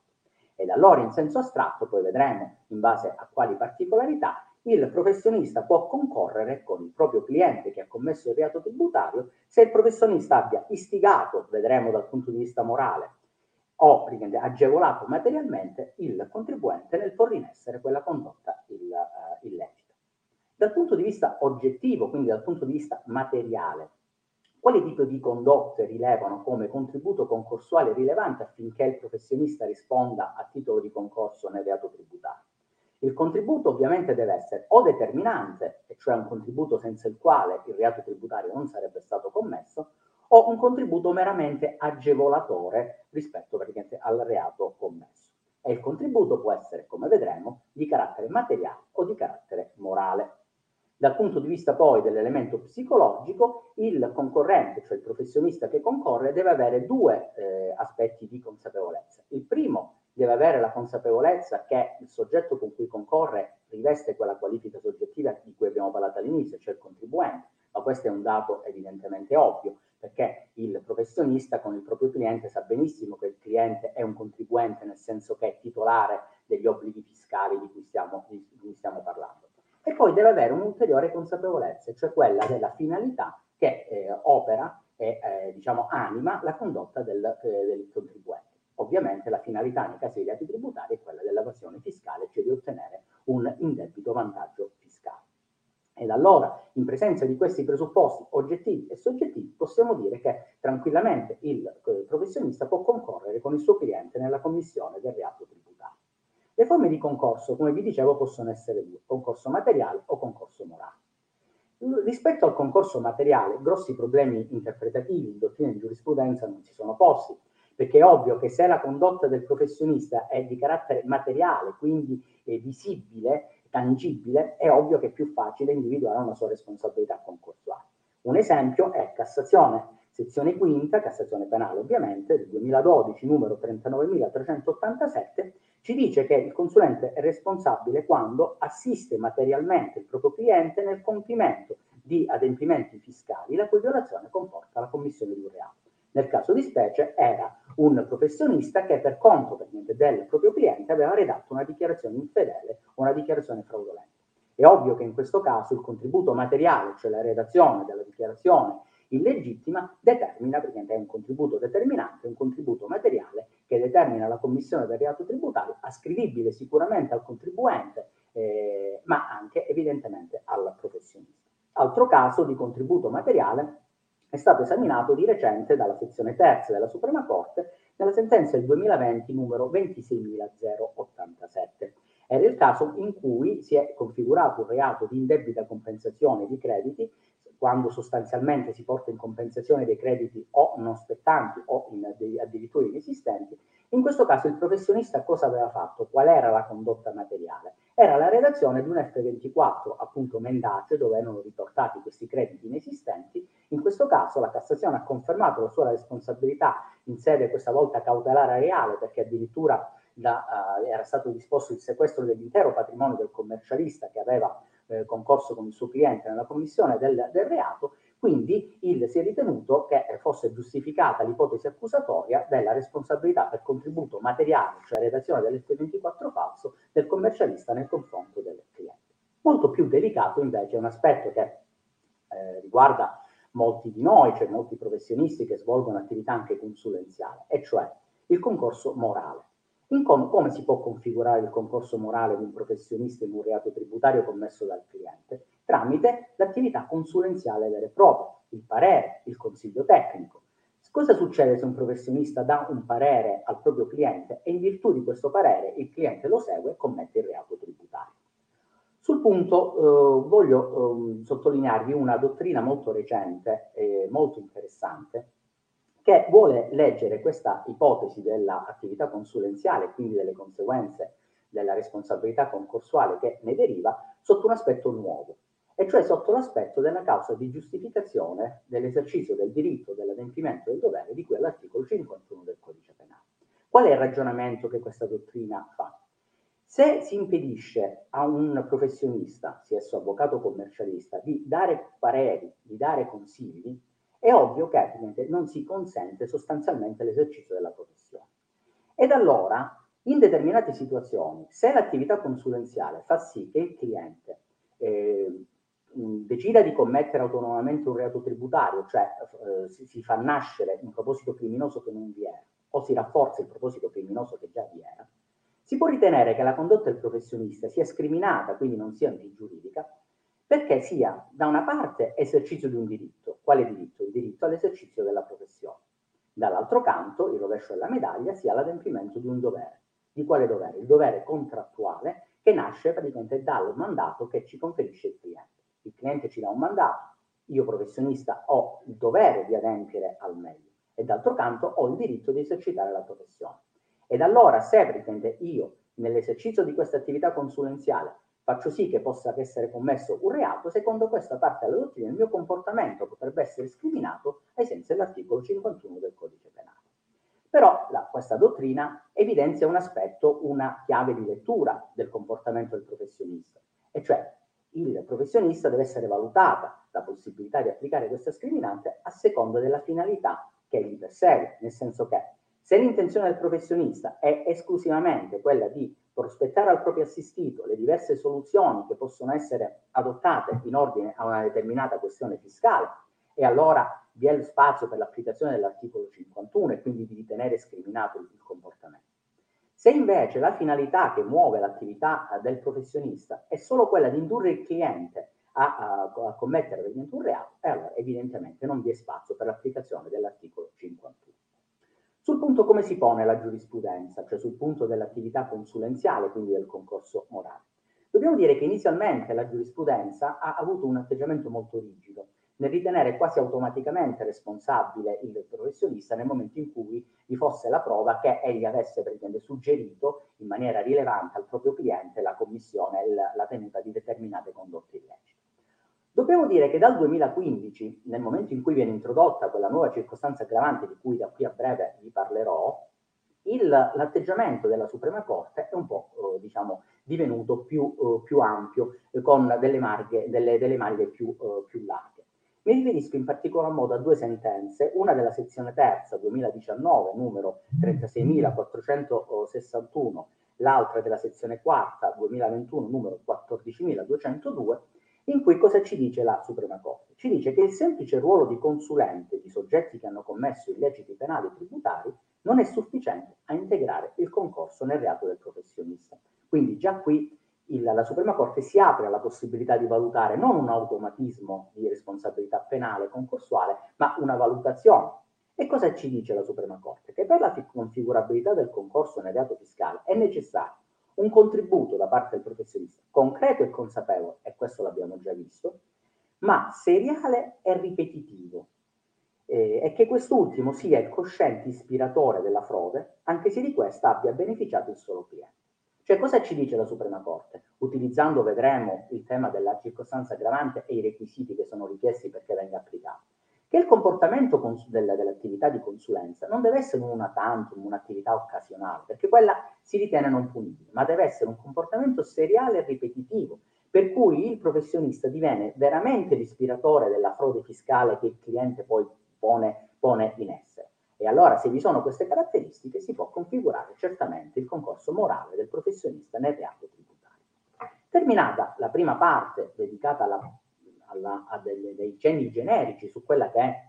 la responsabilità del professionista a titolo concorsuale nel reato tributario, ma ovviamente io parlo di reati tributari perché è il tema che oggi stiamo esaminando, ma più o meno i concetti valgono anche per altre categorie di reati economici, la bancarotta fraudolenta per esempio, il riciclaggio ed altri. Dicevo, l'altro aspetto da esaminare è quello della delega di funzioni. Noi sappiamo che ormai gli adempimenti eh, fiscali, lo sappiamo noi avvocati ed ancora di più i commercialisti, sono ormai degli adempimenti fiscali molto complessi. Ed allora cosa avviene spesso? Che il cliente delega il professionista anche all'adempimento di alcuni obblighi eh, fiscali. In questo caso ci si pone un problema. Se nell'adempimento di questi obblighi fiscali delegati il professionista sbaglia o non adempie quegli obblighi e viene commesso un reato, chi ne risponde? Sicuramente ne risponde perché il eh, professionista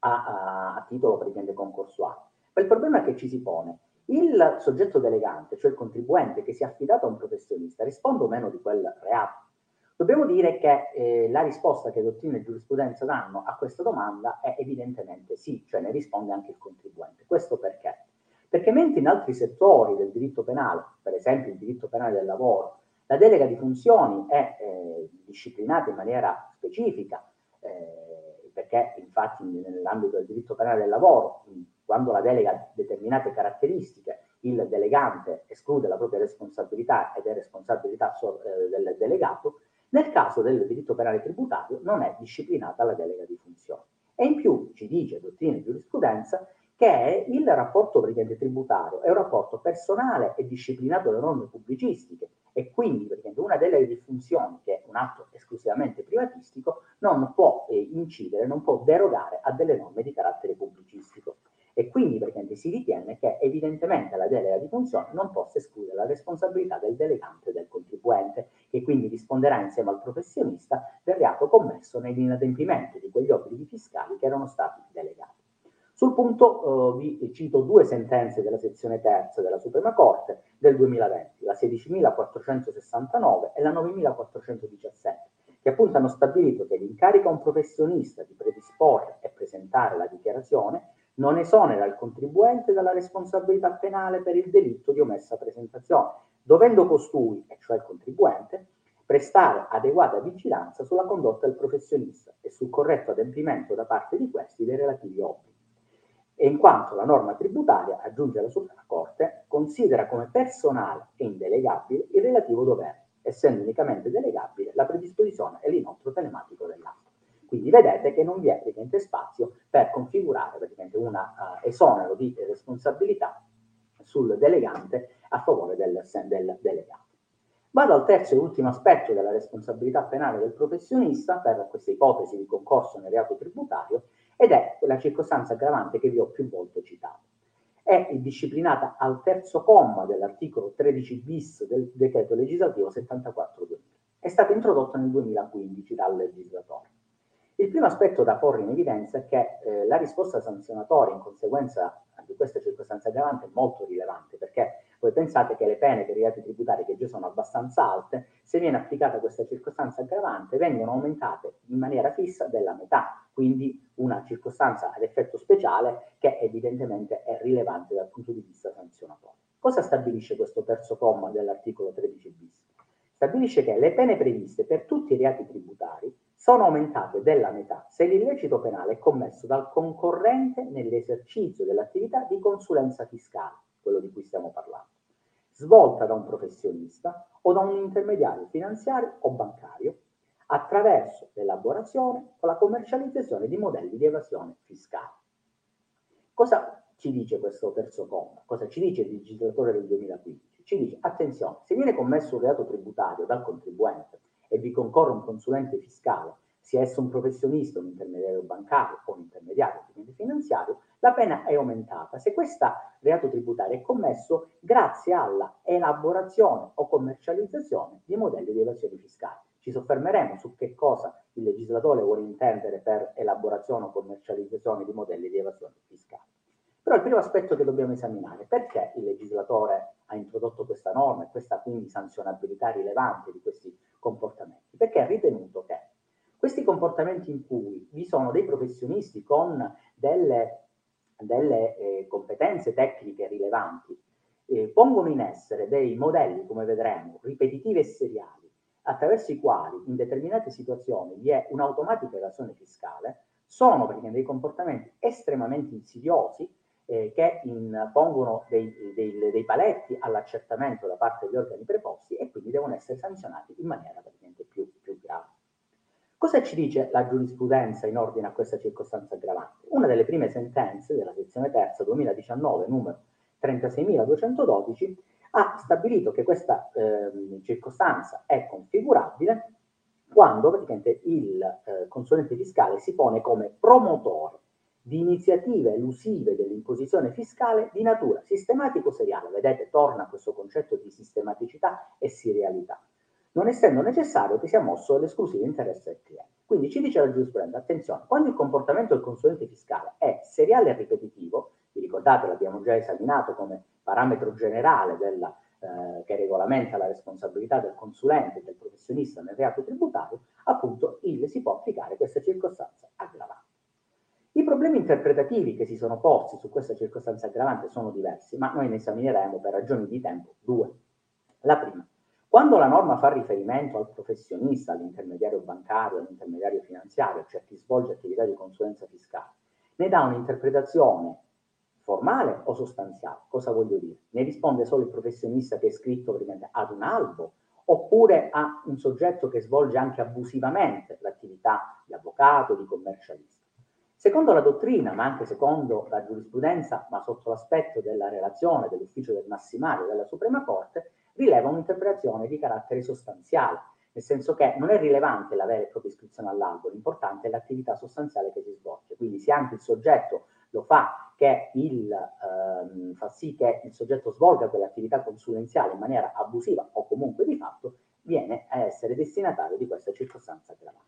Il secondo aspetto, e vado alla conclusione in ordine alla responsabilità penale del, del professionista, è quel concetto che vi dicevo. Che cosa vuol dire il legislatore quando parla di elaborazione o commercializzazione dei modelli di evasione fiscale? Vuol dire, e questo poi vedremo una sentenza che si è soffermata su, su questo, su un tema fondamentale, e cioè quando un professionista fa sì che situazioni contributive fiscali predeterminate possono essere affrontate attraverso dei sistemi di evasione fiscale ripetitivi e abituali, e cioè che quando il contribuente, qualsiasi esso sia, si trova in quella situazione, può essere applicato un modello di evasione fiscale ben definita, allora in quel caso abbiamo un modello di evasione fiscale che rileva ai sensi del terzo comma dell'articolo 13 bis. Ed infatti la Suprema Corte ha, diciamo, fatto proprio questo crinale interpretativo mi riferisco alla sezione terza 2017 numero 1999 e al 2019 sempre sezione terza numero 36.461. Cosa ci dice la Suprema Corte? Che affinché si configuri tale aggravante è richiesta una particolare modalità della condotta, ovvero sia la serialità, che seppur non previste espressamente nell'articolo, perché avete visto nel terzo comma non si parla di serialità, eh, e questo concetto desumibile dalla locuzione elaborazione o commercializzazione di modelli di evasione, rappresentativa di una certa abitualità e ripetitività della condotta incriminata. Quindi possiamo dire, concludendo sul tema della responsabilità penale praticamente del consulente, che proprio il concetto ormai di ripetitività, di serialità e quindi di attività non una tantum è il, diciamo, un parametro interpretativo per delineare quelli che sono comportamenti consulenziali che rimangono nell'ambito della legittimità e quelli che invece saltano il fosso e divengono di penale rilevanza. Terminata ovviamente in maniera molto rapida, perché questo è un tema, come ben capite, molto, molto complesso, ma ho cercato di, di eh, diciamo, sintetizzare quelli che sono i temi più, eh, più importanti, andiamo all'altro aspetto. E cioè fino adesso ci siamo occupati della responsabilità penale del professionista che eh, diciamo, concorre con il proprio cliente nella commissione di atti tributari. Ma non scordiamoci, come diceva eh, Flaviana Leonardi, di un tema fondamentale, cioè la responsabilità deontologica, che spesso viene sottovalutato, e lo dico da avvocato, nel senso che noi spesso non ci poniamo tanto il problema deontologico. Invece, secondo me, il codice deontologico andrebbe spesso visto, esaminato, studiato, perché eh, deve essere sempre un punto di, di riferimento oh, per la, la, nostra, la nostra condotta. Dicevo, il comportamento di un avvocato, perché esamineremo praticamente l'aspetto del, del codice deontologico degli avvocati. Un avvocato che tramite il proprio consiglio, tramite il proprio parere o addirittura tramite la propria condotta materiale fa sì che venga commesso dal proprio cliente un reato tributario, non solo ne risponde penalmente, abbiamo visto in quale situazione, ma sicuramente ne risponde dal punto di vista deontologico. Quali sono le norme del codice deontologico che una condotta di questo tipo de- viola? Due sono di carattere generale e una è specifica. Le norme di carattere generale sono l'articolo 9 e 10 del codice deontologico. L'articolo 9 cosa stabilisce? Che l'avvocato deve esercitare l'attività professionale con indipendenza, lealtà, correttezza, probità, dignità, decoro, diligenza e competenza. Chiediamoci, un avvocato che fa sì che il proprio cliente commette un reato tributario o comunque fornisce un contributo concorsuale rilevante alla commissione di quel reato, possiamo dire che eserciti l'attività professionale con lealtà, con correttezza, con probità, con dignità e decoro? Ovviamente no, e quindi è ovvio che questi comportamenti determinano automaticamente la violazione dell'articolo 9. Parimenti per quanto riguarda l'articolo 10. L'articolo 10 stabilisce che l'avvocato deve adempiere il mandato ricevuto nel rispetto del rilievo costituzionale e sociale della difesa di nuovo, un avvocato che tiene le condotte che ho evidenziato può dire che rispetti la finalità costituzionale e sociale del diritto di difesa e quindi del, del, del, eh, del diritto di difendere le, le persone? Evidentemente no, e quindi violazione dell'articolo 10. Queste sono norme di carattere generale, poi vi è la norma specifica, che sono il quinto e sesto comma dell'articolo 23 del codice deontologico, ex articolo 36 del precedente codice deontologico. Cosa dice il quinto comma? L'avvocato deve rifiutare di prestare la propria attività quando dagli elementi conosciuti desuma che essa sia finalizzata alla realizzazione di un'operazione illecita. È ovvio che questa norma cosa ci dice all'avvocato? Attenzione, se senti puzza di bruciato, quando ci, ti si chiede un comportamento da cui dagli elementi conosciuti puoi pensare che sia finalizzato alla realizzazione di un comportamento illecito, devi rifiutare di prestare la tua opera. E quindi, applicando questa norma al caso di specie, è ovvio che se l'avvocato ha sentito puzza di bruciato, aveva gli elementi conoscitivi per capire dove il contribuente voleva, suo cliente voleva arrivare, allora deve rifiutare di prestare la propria opera. Se non lo fa, viola il quinto comma dell'articolo 23. Sesto comma, sempre dell'articolo 23, ancora più specifico. L'avvocato non deve suggerire comportamenti, atti o negozi nulli, illeciti o fraudolenti. Chiarissimo questo sesto comma si applica perfettamente al caso di specie. Se io suggerisco al mio cliente un comportamento illecito o fraudolento e quindi che comporta una frode fiscale perché stiamo parlando di atti tributari, è ovvio che violo il sesto comma dell'articolo 23. Ricordiamoci che l'articolo 23 prevede una, una, la sospensione dall'esercizio dell'attività professionale da 1 a 3 anni. Mi accingo alla conclusione della, di questa parte perché vorrei porre alla vostra attenzione, al di là dell'aspetto generale deontologico, alcune sentenze del Consiglio nazionale forense, sono quattro, ma le esamineremo molto rapidamente proprio per vedere l'applicazione pratica di questi principi che vi ho detto nel caso appunto di concorso del, dell'avvocato nei reati tributari e anche dei reati fallimentari. Per esempio, Nel 1997, sentenza numero 103 del Consiglio nazionale forense, è stata ritenuta legittima la sospensione cautelare applicata a un avvocato che era stato colpito direttamente da un'ordinanza di custodia cautelare proprio per concorso in bancarotta fraudolenta, associazione a delinquere e frode fiscale commesso dal suo cliente. Quindi era un avvocato che aveva concorso col proprio cliente in questi reati, bancarotta fraudolenta, frode fiscale e associazione a delinquere, era stato destinatario di una, di una uh, misura cautelare. Voi sapete che quando vi è una misura cautelare di questo tipo, auto, quasi automaticamente vi è la sospensione cautelare dal punto di vista del codice deontologico. Altra sentenza, sempre del 1997, molto interessante, è la numero 70 del Consiglio nazionale forense. Interessante perché questa volta si è ritenuto che il comportamento del, dell'avvocato fosse deontologicamente corretto. Dice la, il Consiglio nazionale forense, non concorre nel reato di bancarotta per distrazione il professionista che limitandosi a svolgere l'incarico professionale senza autonomo potere di iniziativa, su precisa disposizione del cliente, esegua versamenti a favore di alcuni creditori. Cos'era avvenuto? Era avvenuto che un avvocato era stato indagato per concorso in bancarotta,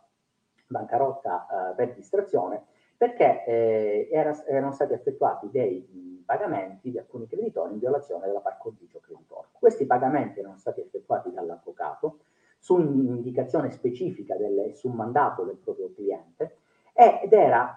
l'avvocato però si era limitato a svolgere questo tipo di incarico, non aveva assunto alcuna iniziativa, ma soprattutto non aveva, secondo il Consiglio nazionale forense, tutto l'insieme di circostanze, di conoscenza delle circostanze che potevano far pensare che quei pagamenti fossero una violazione della par condicio creditorio. E allora, da questo punto di vista, il Consiglio nazionale forense ha ritenuto che il suo comportamento fosse deontologicamente corretto. Andiamo alla conclusione, due sentenze molto più recenti del Consiglio nazionale forense in cui in, in entrambi i casi l'avvocato è stato ritenuto responsabile dal punto di vista deontologico. La prima è una sentenza del 2018 del Consiglio nazionale forense, numero 16. Cosa eh, ci dice il Consiglio nazionale forense? Integra il legito disciplinare il comportamento dell'avvocato che al proprio assistito suggerisca comportamenti, atti o negozi illeciti, fraudolenti o colpiti da nullità, non costituendo esimente l'aver asseritamente operato perseguendo l'interesse dell'assistito medesimo, seppur in violazione della legge. Nel caso di specie, il professionista era stato condannato in sede penale per aver suggerito al proprio cliente, ristretto in carcere l'imputato di bancarotta fraudolenta e frode fiscale, il compimento di atti di distrazione del patrimonio della società fallita attraverso la sottoscrizione di dichiarazioni IVA. In questo caso il Consiglio nazionale forense ha ritenuto congrua la sanzione della sospensione dall'esercizio della professione per la durata di mesi 10. Quindi qual era il caso? Soggetto imputato di bancarotta fraudolenta e frode fiscale. Viene scoperto che l'avvocato aveva responsabilità di concorso con il suo cliente perché cosa aveva fatto? Aveva suggerito al proprio cliente, che nel frattempo era fallito, di eh, riuscire a, uh, a, distrarre parte del patrimonio sociale, della società fallita tramite alcune dichiarazioni. Per questo consiglio che è, è, stato, è stato dato, l'avvocato ha avuto sia l'aspetto della responsabilità penale, era stato condannato in sede penale, ma è stato anche ritenuto responsabile della violazione dell'articolo 23, all'epoca, stiamo parlando del 2018,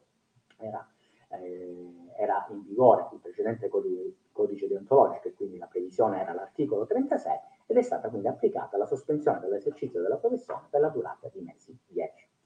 Vado alla conclusione, l'ultima sentenza, molto più rigida eh, del, da parte del Consiglio nazionale forense, è una sentenza del 2016, numero praticamente 66. Anche qui un avvocato era eh, stato praticamente condannato in sede penale per concorso con il suo cliente in una svariata eh, tipologia di reati, bancarotta fraudolenta, frode fiscale, riciclaggio, appropriazione di debito aggravata e in illecita attività di investimenti finanziari, quindi una serie eh, di reati molto, molto gravi. Anche in questo caso il Consiglio nazionale forense ha ritenuto che il comportamento fosse deontologicamente scorretto, ma questa volta, mentre prima abbiamo visto che era la sospensione dall'esercizio della professione per dieci mesi, addirittura nel caso concreto il, il Consiglio nazionale forense ha ritenuto legittima la decisione che era stata data in primo grado praticamente della radiazione dall'albo del, dell'avvocato.